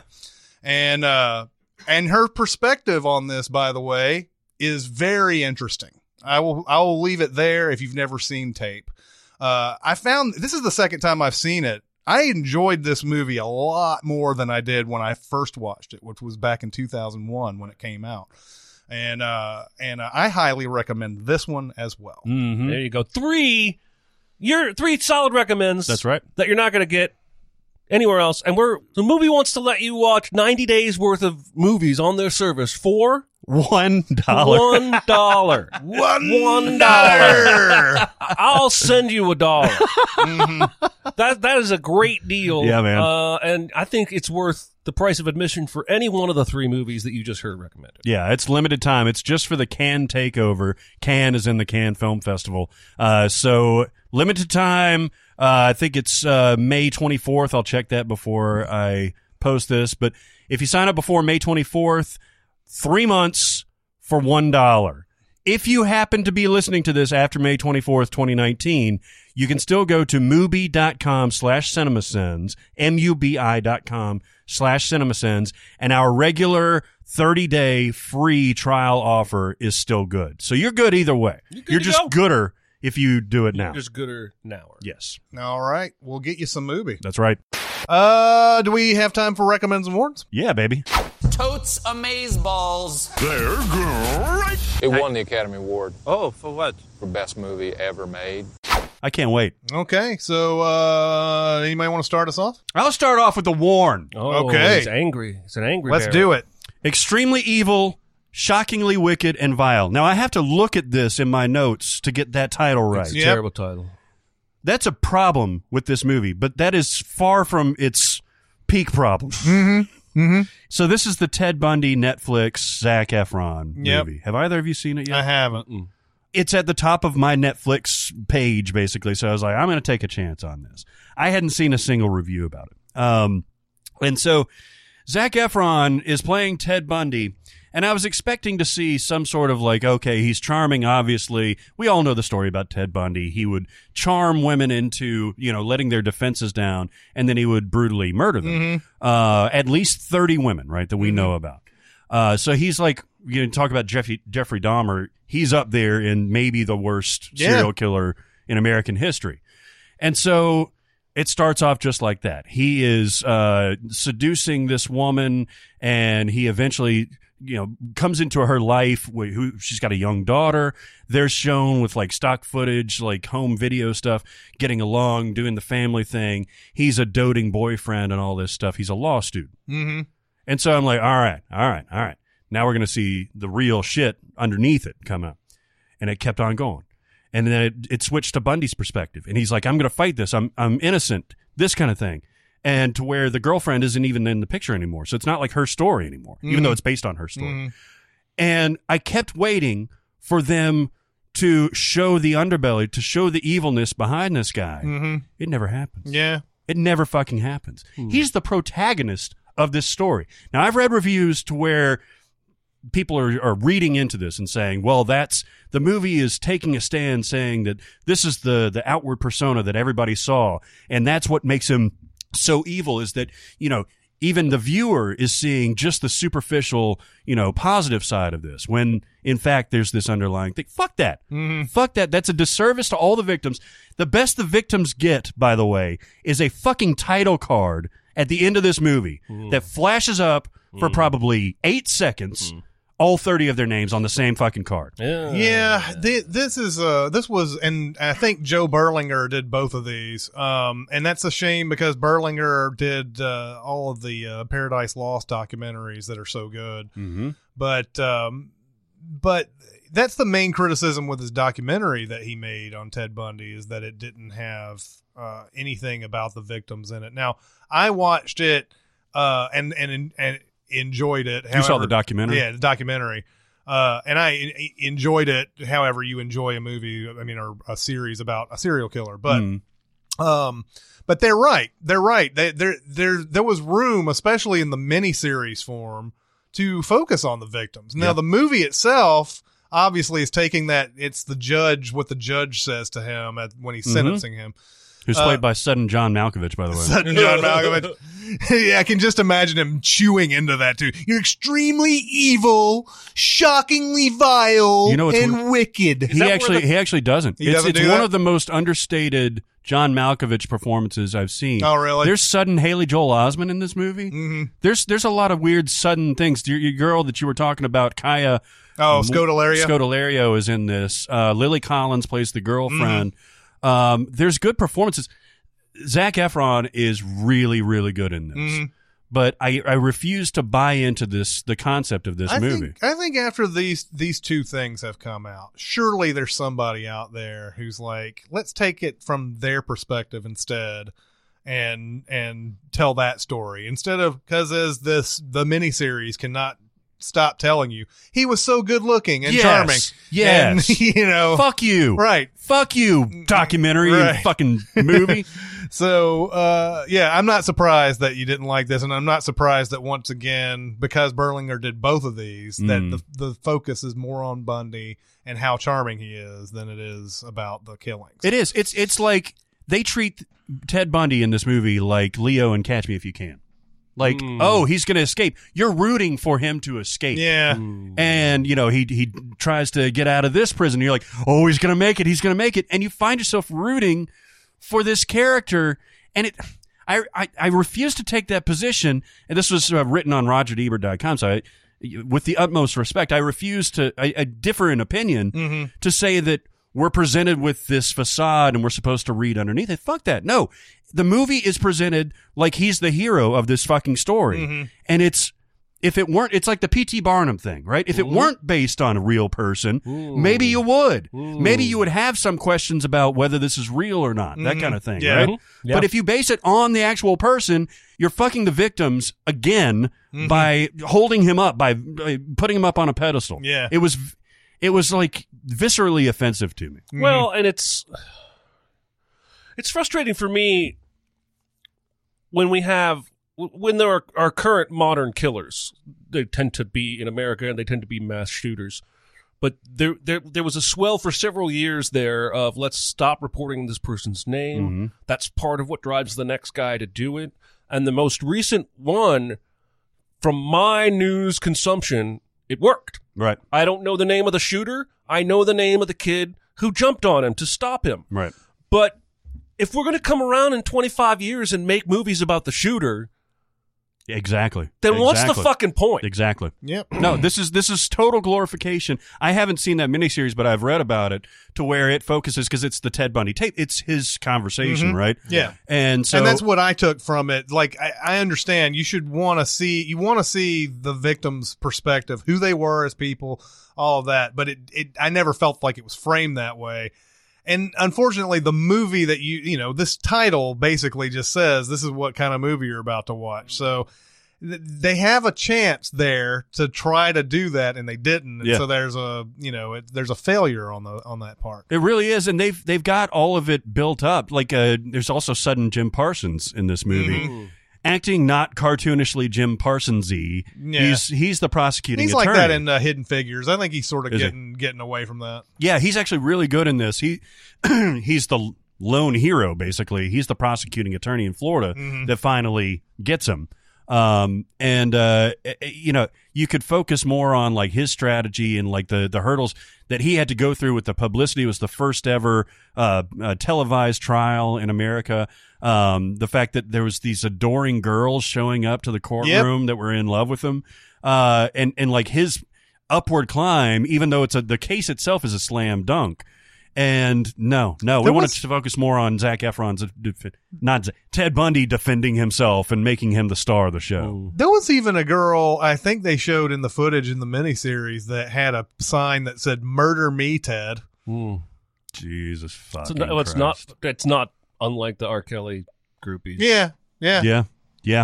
It's that fame. It's fame, isn't it? Something about fame, man. I mean, he was articulate. He was good looking. Fuck you, man. Mm-hmm. I mean, exactly. That's what offends me most. Is exactly what you said, Jeremy. Is if we're propping this guy up 30 years after he got executed, what's the motivation to not do that if you have those proclivities? Yeah, right? No, mm-hmm. I'm with you. Yeah. My next Netflix viewing, by the way, is going to be this Chinese blockbuster, The Wandering Earth. Mm. Oh yeah. By the way. Mini aside, I saw about 12 different versions of the same headline 3 or 4 days ago. Third highest grossing movie of 2019 hits Netflix and no one notices. And I'm like, okay, but the article spells out it was a Chinese language, mm-hmm. Chinese blockbuster that I'm not even sure it had a theatrical release in the U.S., so, hey. Of course, no one notices because in the U.S., the Americans don't give a shit. We don't know anything about it. But I'm like, I'm curious, right? Then yesterday I read a headline that sealed the deal, and it said, $700 million grossing Chinese blockbuster, The Wandering Earth, is unwatchable. What? And I am all in, baby. Yeah. 2.5 hours of Chinese language, unwatchable sci-fi? I am all in. Is it sci-fi? It's sci-fi, baby. Yeah, I can't wait. That's my next Netflix watch. That's not even a recommend or warn. I just wanted to bring that up. Do you have anything? I do. Okay. I have 2 recommends. I'll use one in each round. Okay. I'm way late to the party on this. So if you want to leave comments telling me how late to the party I am on this, it's fine. You're late to the party, Jeremy. It's a podcast. I think it's had 4 seasons. It's very popular. Celebrities like it. So popular, they made an HBO special very recently that has just begun running on HBO, and I watched it. Mm. And it's called My Dad Wrote a Porno. Hmm. Have you heard of this? I saw most of that first episode. Well, I think they only made the one episode on TV. Oh, okay. And the rest is all podcast. I was in tears laughing. Oh, yeah.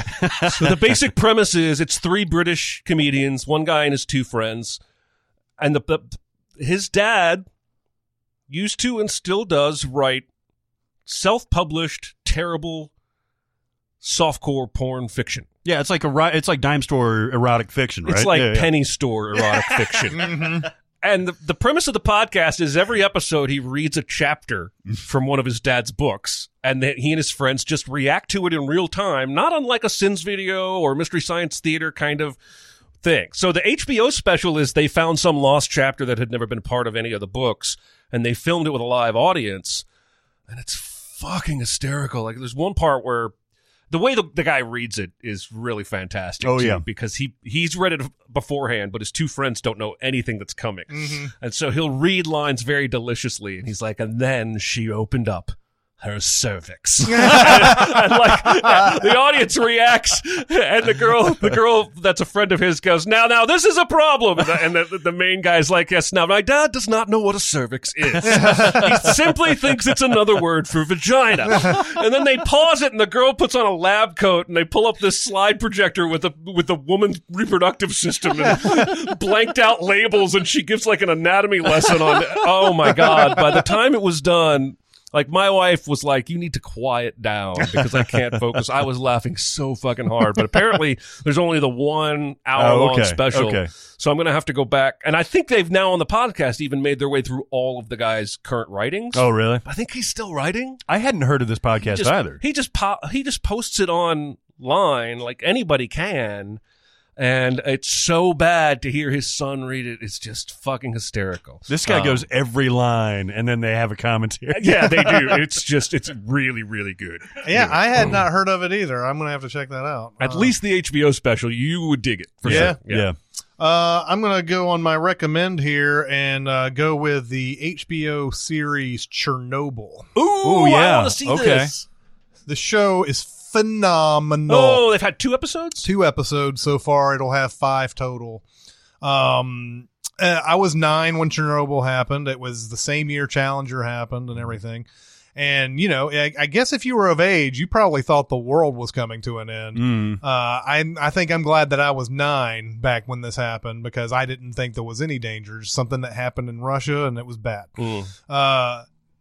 Interestingly, you know, after I watched the first episode, which is just so ridiculously riveting, because it starts off with Jared Harris. He's a guy who was helping out with the investigation and the cleanup of Chernobyl and everything, and he's basically making these audio tapes of what his conclusions were in the Chernobyl case. This is like 1988.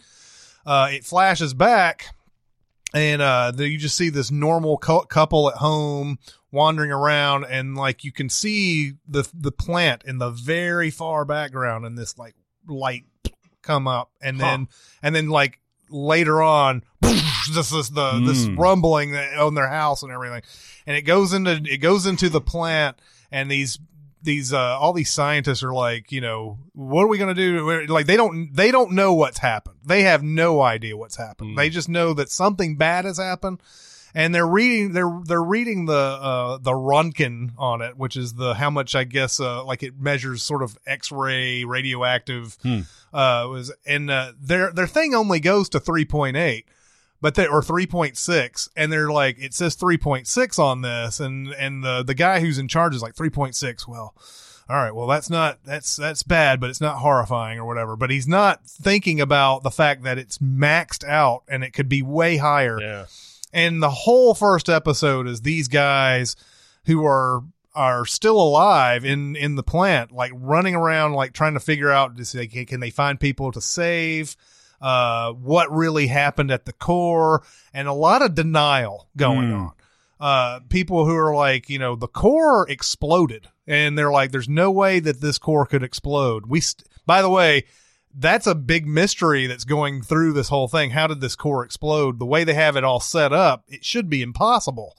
But they're slowly getting to that point. It's sort of a little thread. They didn't count on Bruce Willis and his son showing up. They sure didn't. He was in Russia at the time.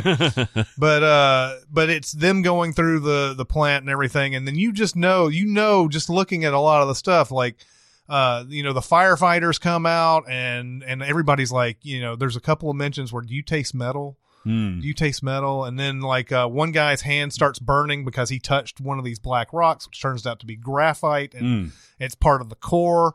And whenever somebody says, hey, yeah, I saw graphite, the people who are like high above are like, you didn't see graphite. The core didn't explode. There's no way that the core exploded. Wow. So there's a whole bunch of denial, and they want to make sure everybody feels like they're safe.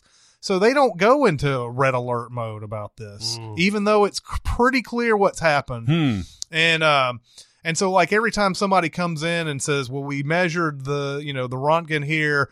We took in our biggest one. It blew up. So we tried one that was, we tried one that was a little smaller, and it went to 200. And so then they start going on that, basically like, oh, it was only 200 or whatever. But even at 3.6, there's a point in the second episode where Jared Harris is like, because Stellan Skarsgård's one of these big politician guys. He's like, and I hear that 3.6 is just like a chest X-ray, and Jared Harris is like, actually, it's more like 400 chest X-rays, so. That whole first episode is riveting. It's unbelievably great. The second episode is more about what are we going to do about this? It's the slow come to the realization that, okay, something way worse happened, and we're going to have to do something about it. And the interactions between Jared Harris and Stellan Skarsgård are great in that second episode. Wow, yeah, those are two powerhouses. Yeah, and there's a nuclear physicist who is in Minsk that detects 0.8 Röntgen at her facility, which is 400 kilometers away, and she figures it out that Chernobyl must have been the one that exploded, and she wants to help. She's a nuclear physicist. She thinks she has the answers and everything, so she goes to whoever is in charge of wherever she is, and she says, I think that Chernobyl exploded and they need my help because they're doing some things that are wrong out there. And the guy, and the sort of the minister of whatever he is like, he's like, this is a 3.6 Runkin. It's no big deal. And she goes, it's definitely more than that. We wouldn't be getting any readings out here if it was that. And he goes, well, I like my interpretation better. And she goes, I'm a nuclear physicist. You were in charge of a shoe store before you became this blah, blah, blah, blah, blah. And she's an amalgam of a whole bunch of scientists in Russia back in the day. There's a podcast that they've already started. HBO has already started on this show that I haven't been able to get all the way through yet. But they start talking about how, it's interesting how when Chernobyl happened and then it was over, no one ever really figured out what actually happened. Like you don't know that offhand. Yeah. What actually happened. Like you can go through all the technical stuff of Challenger and you can go through all this, everybody knows the reasons why a lot of this stuff happened. I never understood how Chernobyl happened. And so like, that was their investigation. The last 10 minutes of that second episode are tense as fuck. So this is a break the scale, high recommend. Wow. More than 3.6. More than 3.6 Runkin.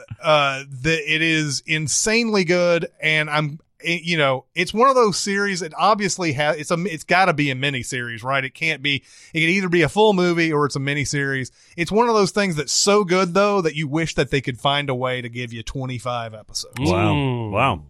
Wow. So all right. There you go. You know when you go past 3. Yeah. Never mind. You got a warn? No, I actually did my warn already.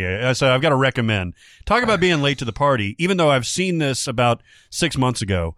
But it's still on Netflix right now. It's called To All the Boys I Loved Before. Oh, I remember reading good things. Have you seen this yet? No. This is Lana Condor is the main character in this, and she's a high school girl. And she has this predilection for writing love letters to boys and then not sending them. She keeps them in a box in her closet. Mm-hmm. So the movie goes on to have her sister release these letters because they're actually addressed to the boys, and the boys actually get the letters. Okay. And that starts the inciting incident and everything. Her sister is a jerk, but this is a very interesting movie. So it's a coming-of-age movie. It's a rom-com. It's about a Vietnamese American family, three sisters that get along really, really well. Their mother has died, but their father, who's played by John Corbett, is like a successful OBGYN. He has a great relationship with all three of his kids. The Laura Jean is the main character. Her sister has just gone off to college, and her other sister's younger, the one that releases the letters. And it's just a really nice, realistic portrayal of high school. It's funny, but it's not like overly comedic. It's more like kind of real world consequences type of thing. It's a show or a movie? It's a movie. Oh, okay. It's a movie, and it's absolutely delightful. It got very, very good praise back last year. I think summer of last year is when it came out. I'm almost positive I'd rather make it another one. I would go along with it. I think the story's pretty well contained the way it is, but I'd probably revisit this. It's not a bad Willie Nelson song either. Nice. All the girls I've loved before. Never seen Willie Nelson in concert? I've never seen someone try less. That's if Jimmy Stewart was trying to do Willie Nelson. Yeah, I'm not an impressionist. I saw Willie Nelson with Bob Dylan in Louisville, and it was awesome. He was only like singing every other line, and he was. Oh, you must have got him on a bad weed night. I may have. I've heard this about Willie Nelson though. I've heard this pretty regularly about live shows. That it's not good? That it's not good. Oh, man, I must have hit him on a good. Maybe he was trying because he was playing with Dylan. Maybe. But, man, yeah, I was impressed with how good of a guitar player he is. Of course, this was 10, 12 years ago. But, yeah, I thought he was good. Right. I like Willie. I'm not trying to bag on Willie. But, anyway, go and you guys, I think, would dig this movie, To All the Boys I Loved Before. Good. All right. Good. I have another recommend. Yep. We talked about this on the road trip a while back, and I think I was the only one who had seen it, or at least the only one that had remembered it, and I watched it again last night, and it's Terrence Malick's Badlands. Ah, yes. Mm-hmm. The first thing that jumped out to me on the rewatch last night, because if you remember, I told you I'd seen it right after I got married about 10 years ago when I didn't have cable. Yeah. And I was left with whatever the over-the-air HD channel was going to show me, and it was a lot of obscure movies, and this was one of them. But this viewing last night, it opens with a song, and I'm like, fucking True Romance. You know, in True Romance, like their Caribbean steel drum kind of theme, where it's like dum dum dum dum dum. That's this fucking movie's theme reworked. I do a little Google foo.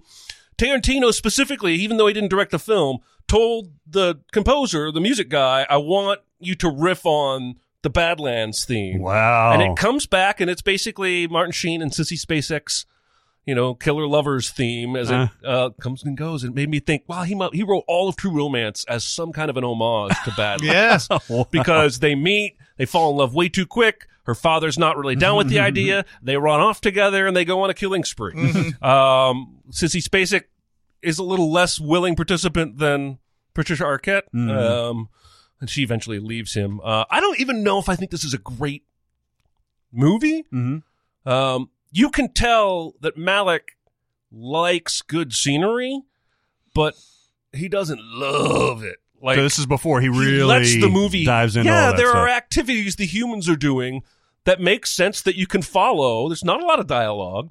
And only toward the end, when they get to the Badlands, does he start giving you this, like, you know, scenery porn that I think almost his entire career has come to be known for. But I really enjoyed watching this. This is super young. This is probably the youngest I've ever seen Charlie Sheen. This came out in 73. Martin Sheen. Sorry. Well, Charlie was definitely young. Yeah. Came out in 73. Sissy Spacek looks 12. She's playing, I think, like a teenager. But I had a good time with it. And I'm not even really big on those Natural Born Killers, California, you know, couple in love who like to murder kind of movies. But I really enjoyed it, and I would give it a high recommend. Yeah. So the scenery porn at the end, though, it seems like that would be amazing, because I imagine the Badlands as being like this almost hellscape type of thing of like browns and blacks and stuff like that. Yeah. There's even a scene where they're driving, and the narration says something about how they were from Texas, so they had never seen mountains. And Martin Sheen says something about, I've never seen anything so beautiful in all my life, and he's looking off ahead, and you know any minute the camera's going to cut and show you the view he's looking. They're driving literally through the grass, by the way. Not on roads. They're just driving through the grass. And then it shows you what they see. You can see a mountain way off in the distance, and it's pointy. But there was none of that. There was none of that. Like, whoa. I think a lot of his stuff, you know, in Thin Red Line or New World, there's nothing. I didn't even think the Badlands nature porn came close to that stuff. But it's a recommend. It's a recommend for me for sure. Cool. All right. Yeah. I have an extreme wreck of Warren here. We talked about this in one of our summer previews or fall previews or whatever back in the day, but the movie Serenity, starring Matthew McConaughey and Anne Hathaway. Oh, Lord God. This is right up your fucking alley. Everybody in the world is record warning this to me. Yeah. So when you saw the trailers, it was like, what the hell is this movie?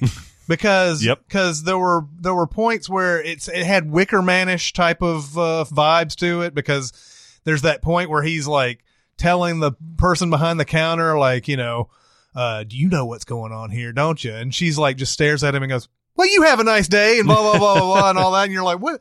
Is everybody in on it? Is this movie like Red Rock West, where, like, you know, she comes in and says, I'll kill my husband, and then he comes back and says, kill my wife, and then, you know, it's sort of like stuck in between. None of that happens. So the story is Matthew McConaughey and his partner is Jaimin Hansu in this. They're fishermen. McConaughey is obsessed with this one huge, like, tuna that is out in the water that keeps eluding him. And the very beginning of this is him, like, he's almost got him, and then something happens, and he just misses. He whiffs. He starts having money troubles because, you know, a trip like that was not to go out to get that big tuna, but it was to get a bunch of other fish and get, like, you know, money for them. And so he starts running into financial troubles. He's like banging Diane Lane, and Diane Lane gives him money. I don't know what the arrangement is there. She says, pretty straightforward. She says something like, you're no better than a hooker. And he says something like, I'm a hooker who can't buy any hooks. Oh boy. And he's not, I mean, that's just it. He is banging her for money, but like there's some other issue with it. I don't know what's going on. So Anne Hathaway shows up out of nowhere into the bar, and we find out that he used to be married to her. They have a kid. She left him for some dude, and this dude is Jason Clarke. Jason Clarke is like some Miami gangster guy. And she offers McConaughey $10 million to kill him, take him out on the boat and make it look like an accident and the sharks eat him. McConaughey is reluctant to do that at first. But sort of he starts finding out that Jason Clarke is abusive towards her and probably getting close to being abusive to his own son. Ooh. And that starts making it personal. And we haven't even gotten to the part where this movie's like the Lego movie. All I could say is if that elusive tuna somehow ends up helping him kill Jason Clarke, I'm all in. So let me mouth the answer to you.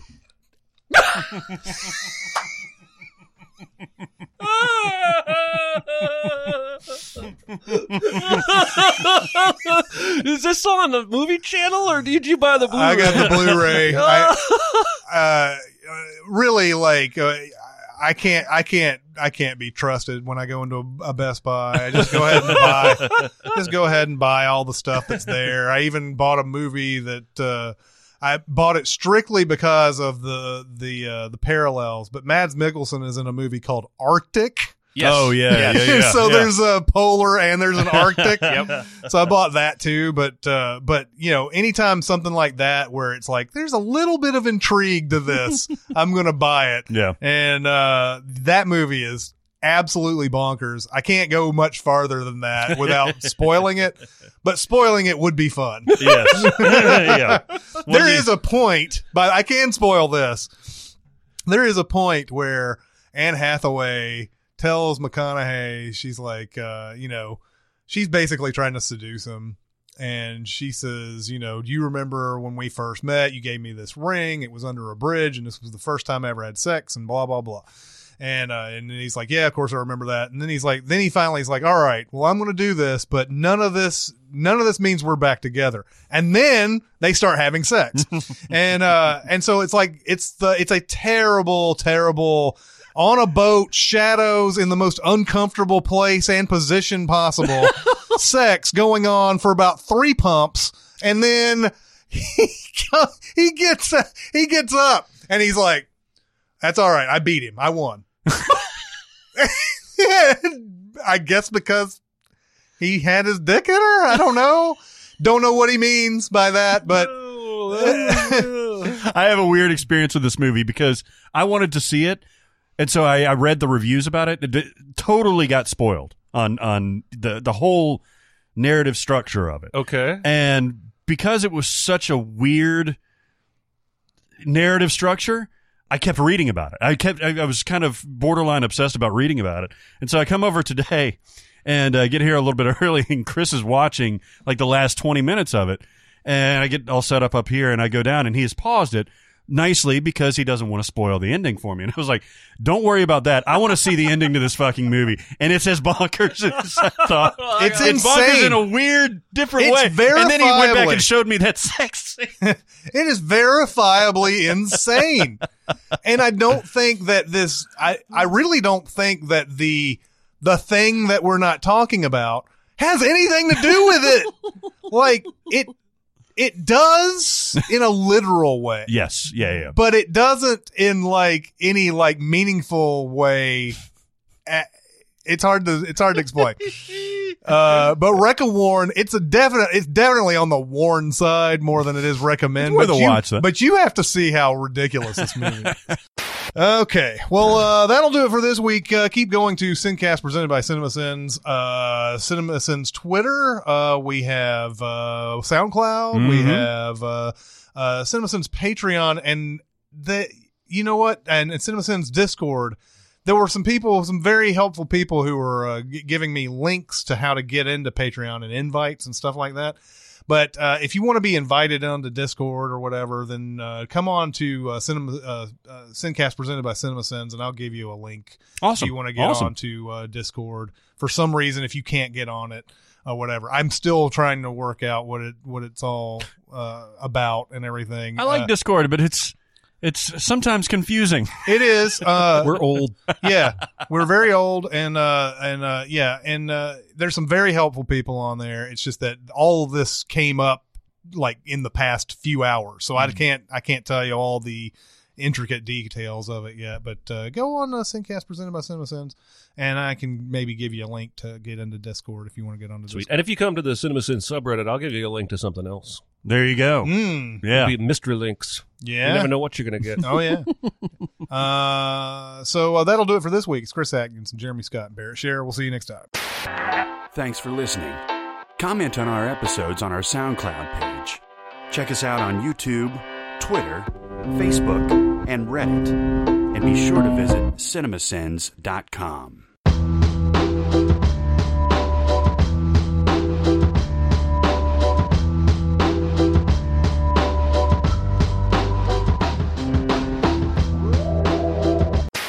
You use the IMDb app though, right? Mm-hmm. Quite a bit. IMDb. But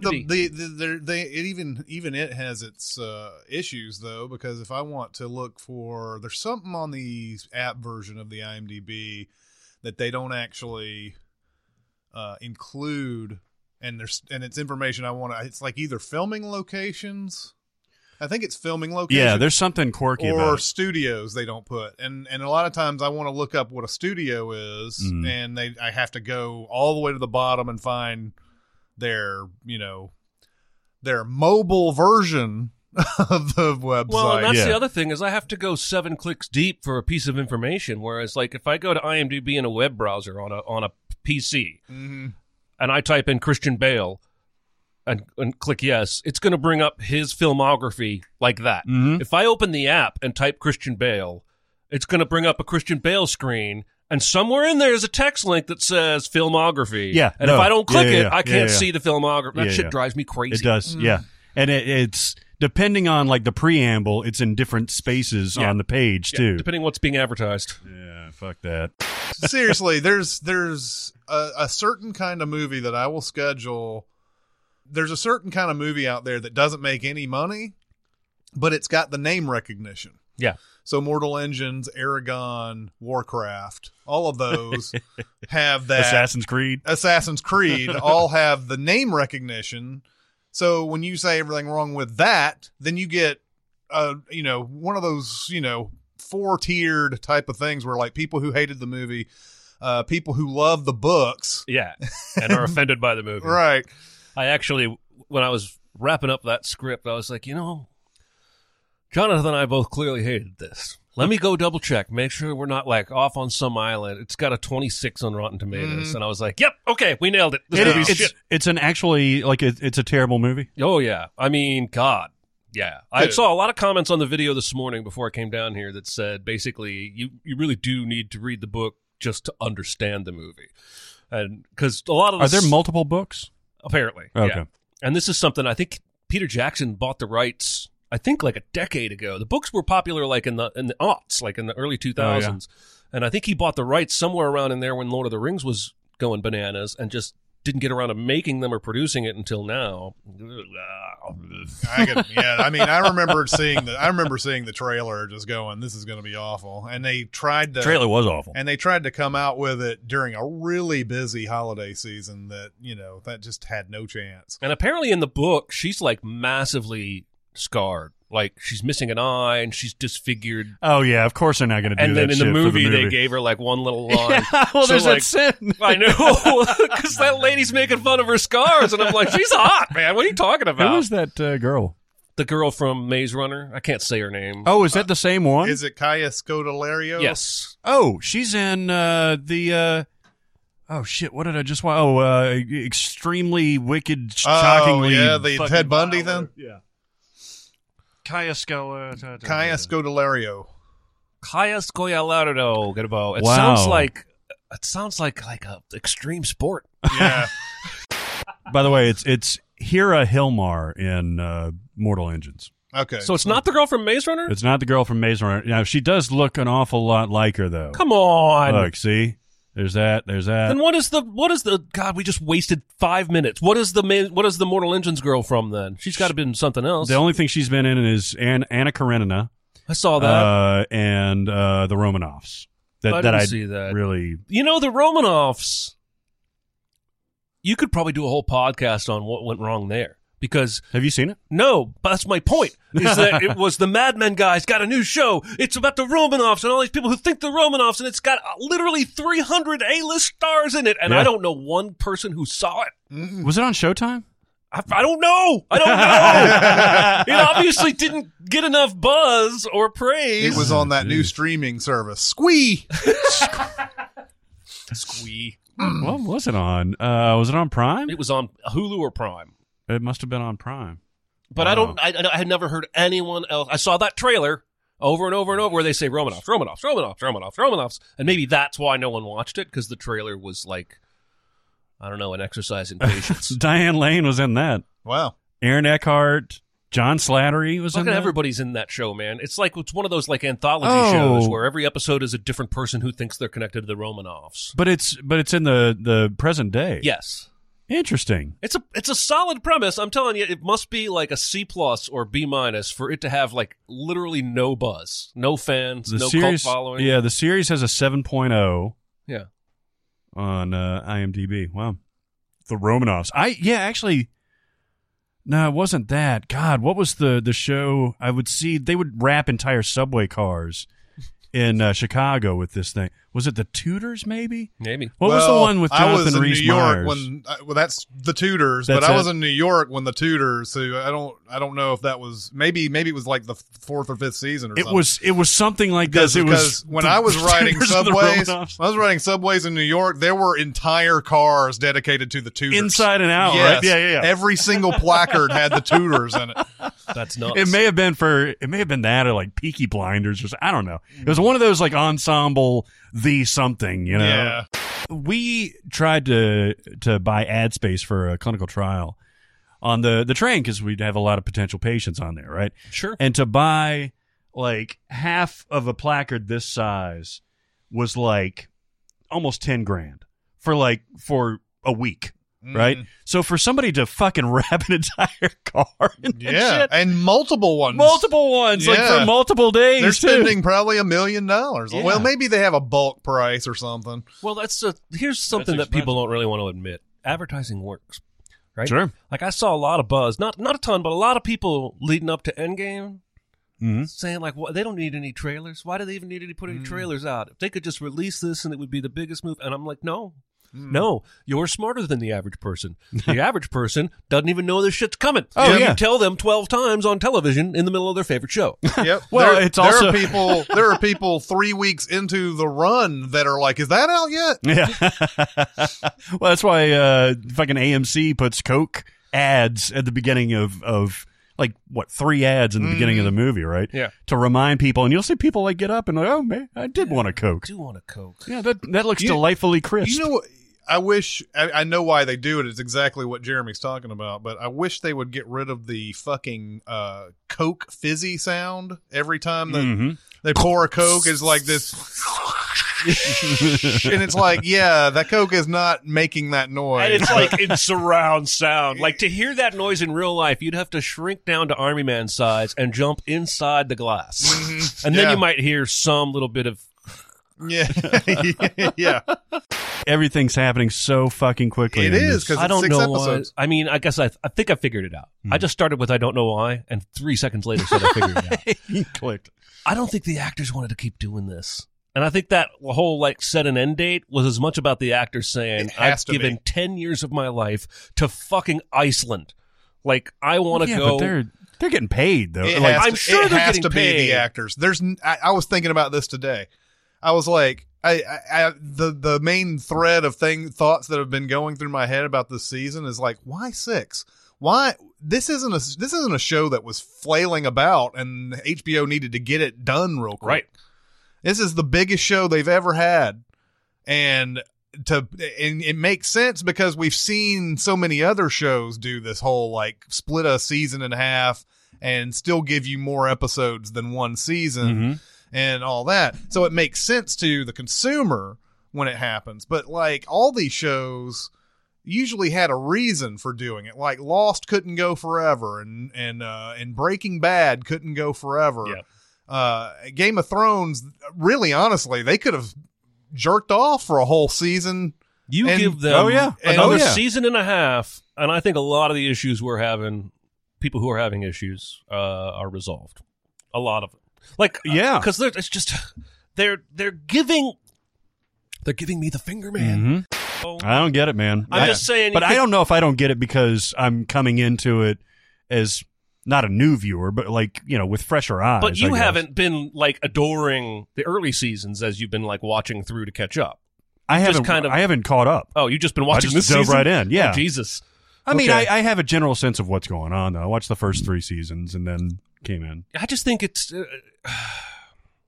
what's bothering me most is that it's either fucking awesome or I hate it this season. Well, every beat is either something I'm like, perfect, or something I'm like, man, that was really the opposite of what it should have been. And that hasn't been the case in the last couple seasons, right? No. I mean, there have been plot lines that are duller than others, but every season has had something great. And I think they did that Hard Home, and then they did that Battle of the Bastards, and they forgot that what made the show great in the beginning was the talking between the characters and the acting and the hatred of each other. And they started to think that their thing was these big, huge battles. That's how Game of Thrones typically does it. This one, it's just like, well, time for him to go. All I can say is I'm really excited about that Star Wars trilogy these guys are going to do.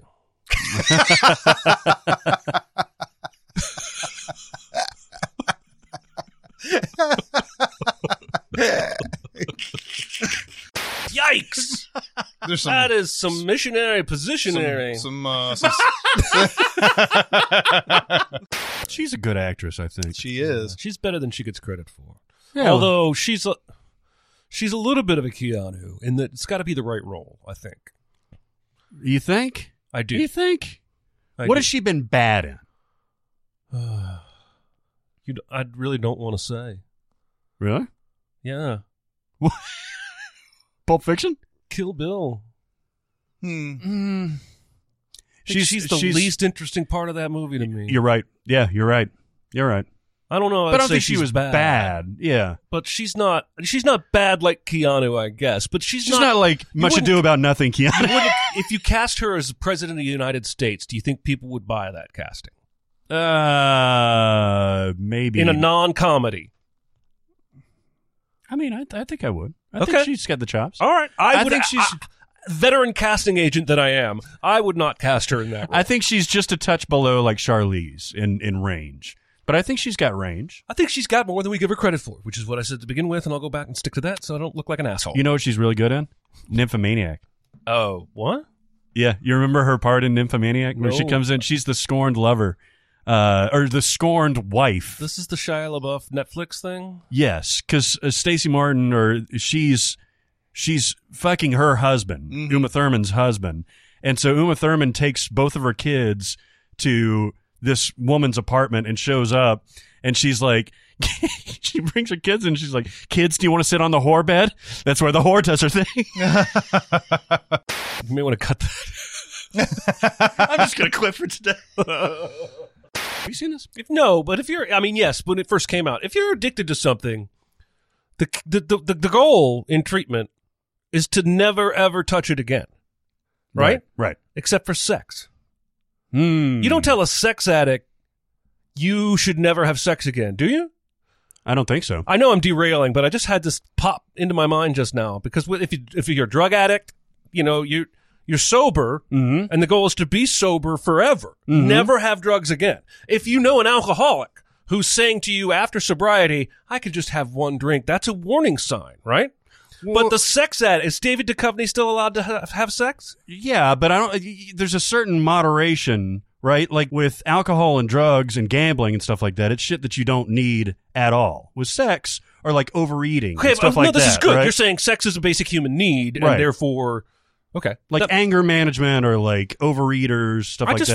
I just feel like we act like the only positive outcome to end addiction is complete and utter abstinence, but it doesn't work for everything. No. What about video game addiction? Nah. I mean, that's something that you could live without, I think. Okay. We're drawing a hard line here. Sorry about that. Anyway, American movie. Yeah.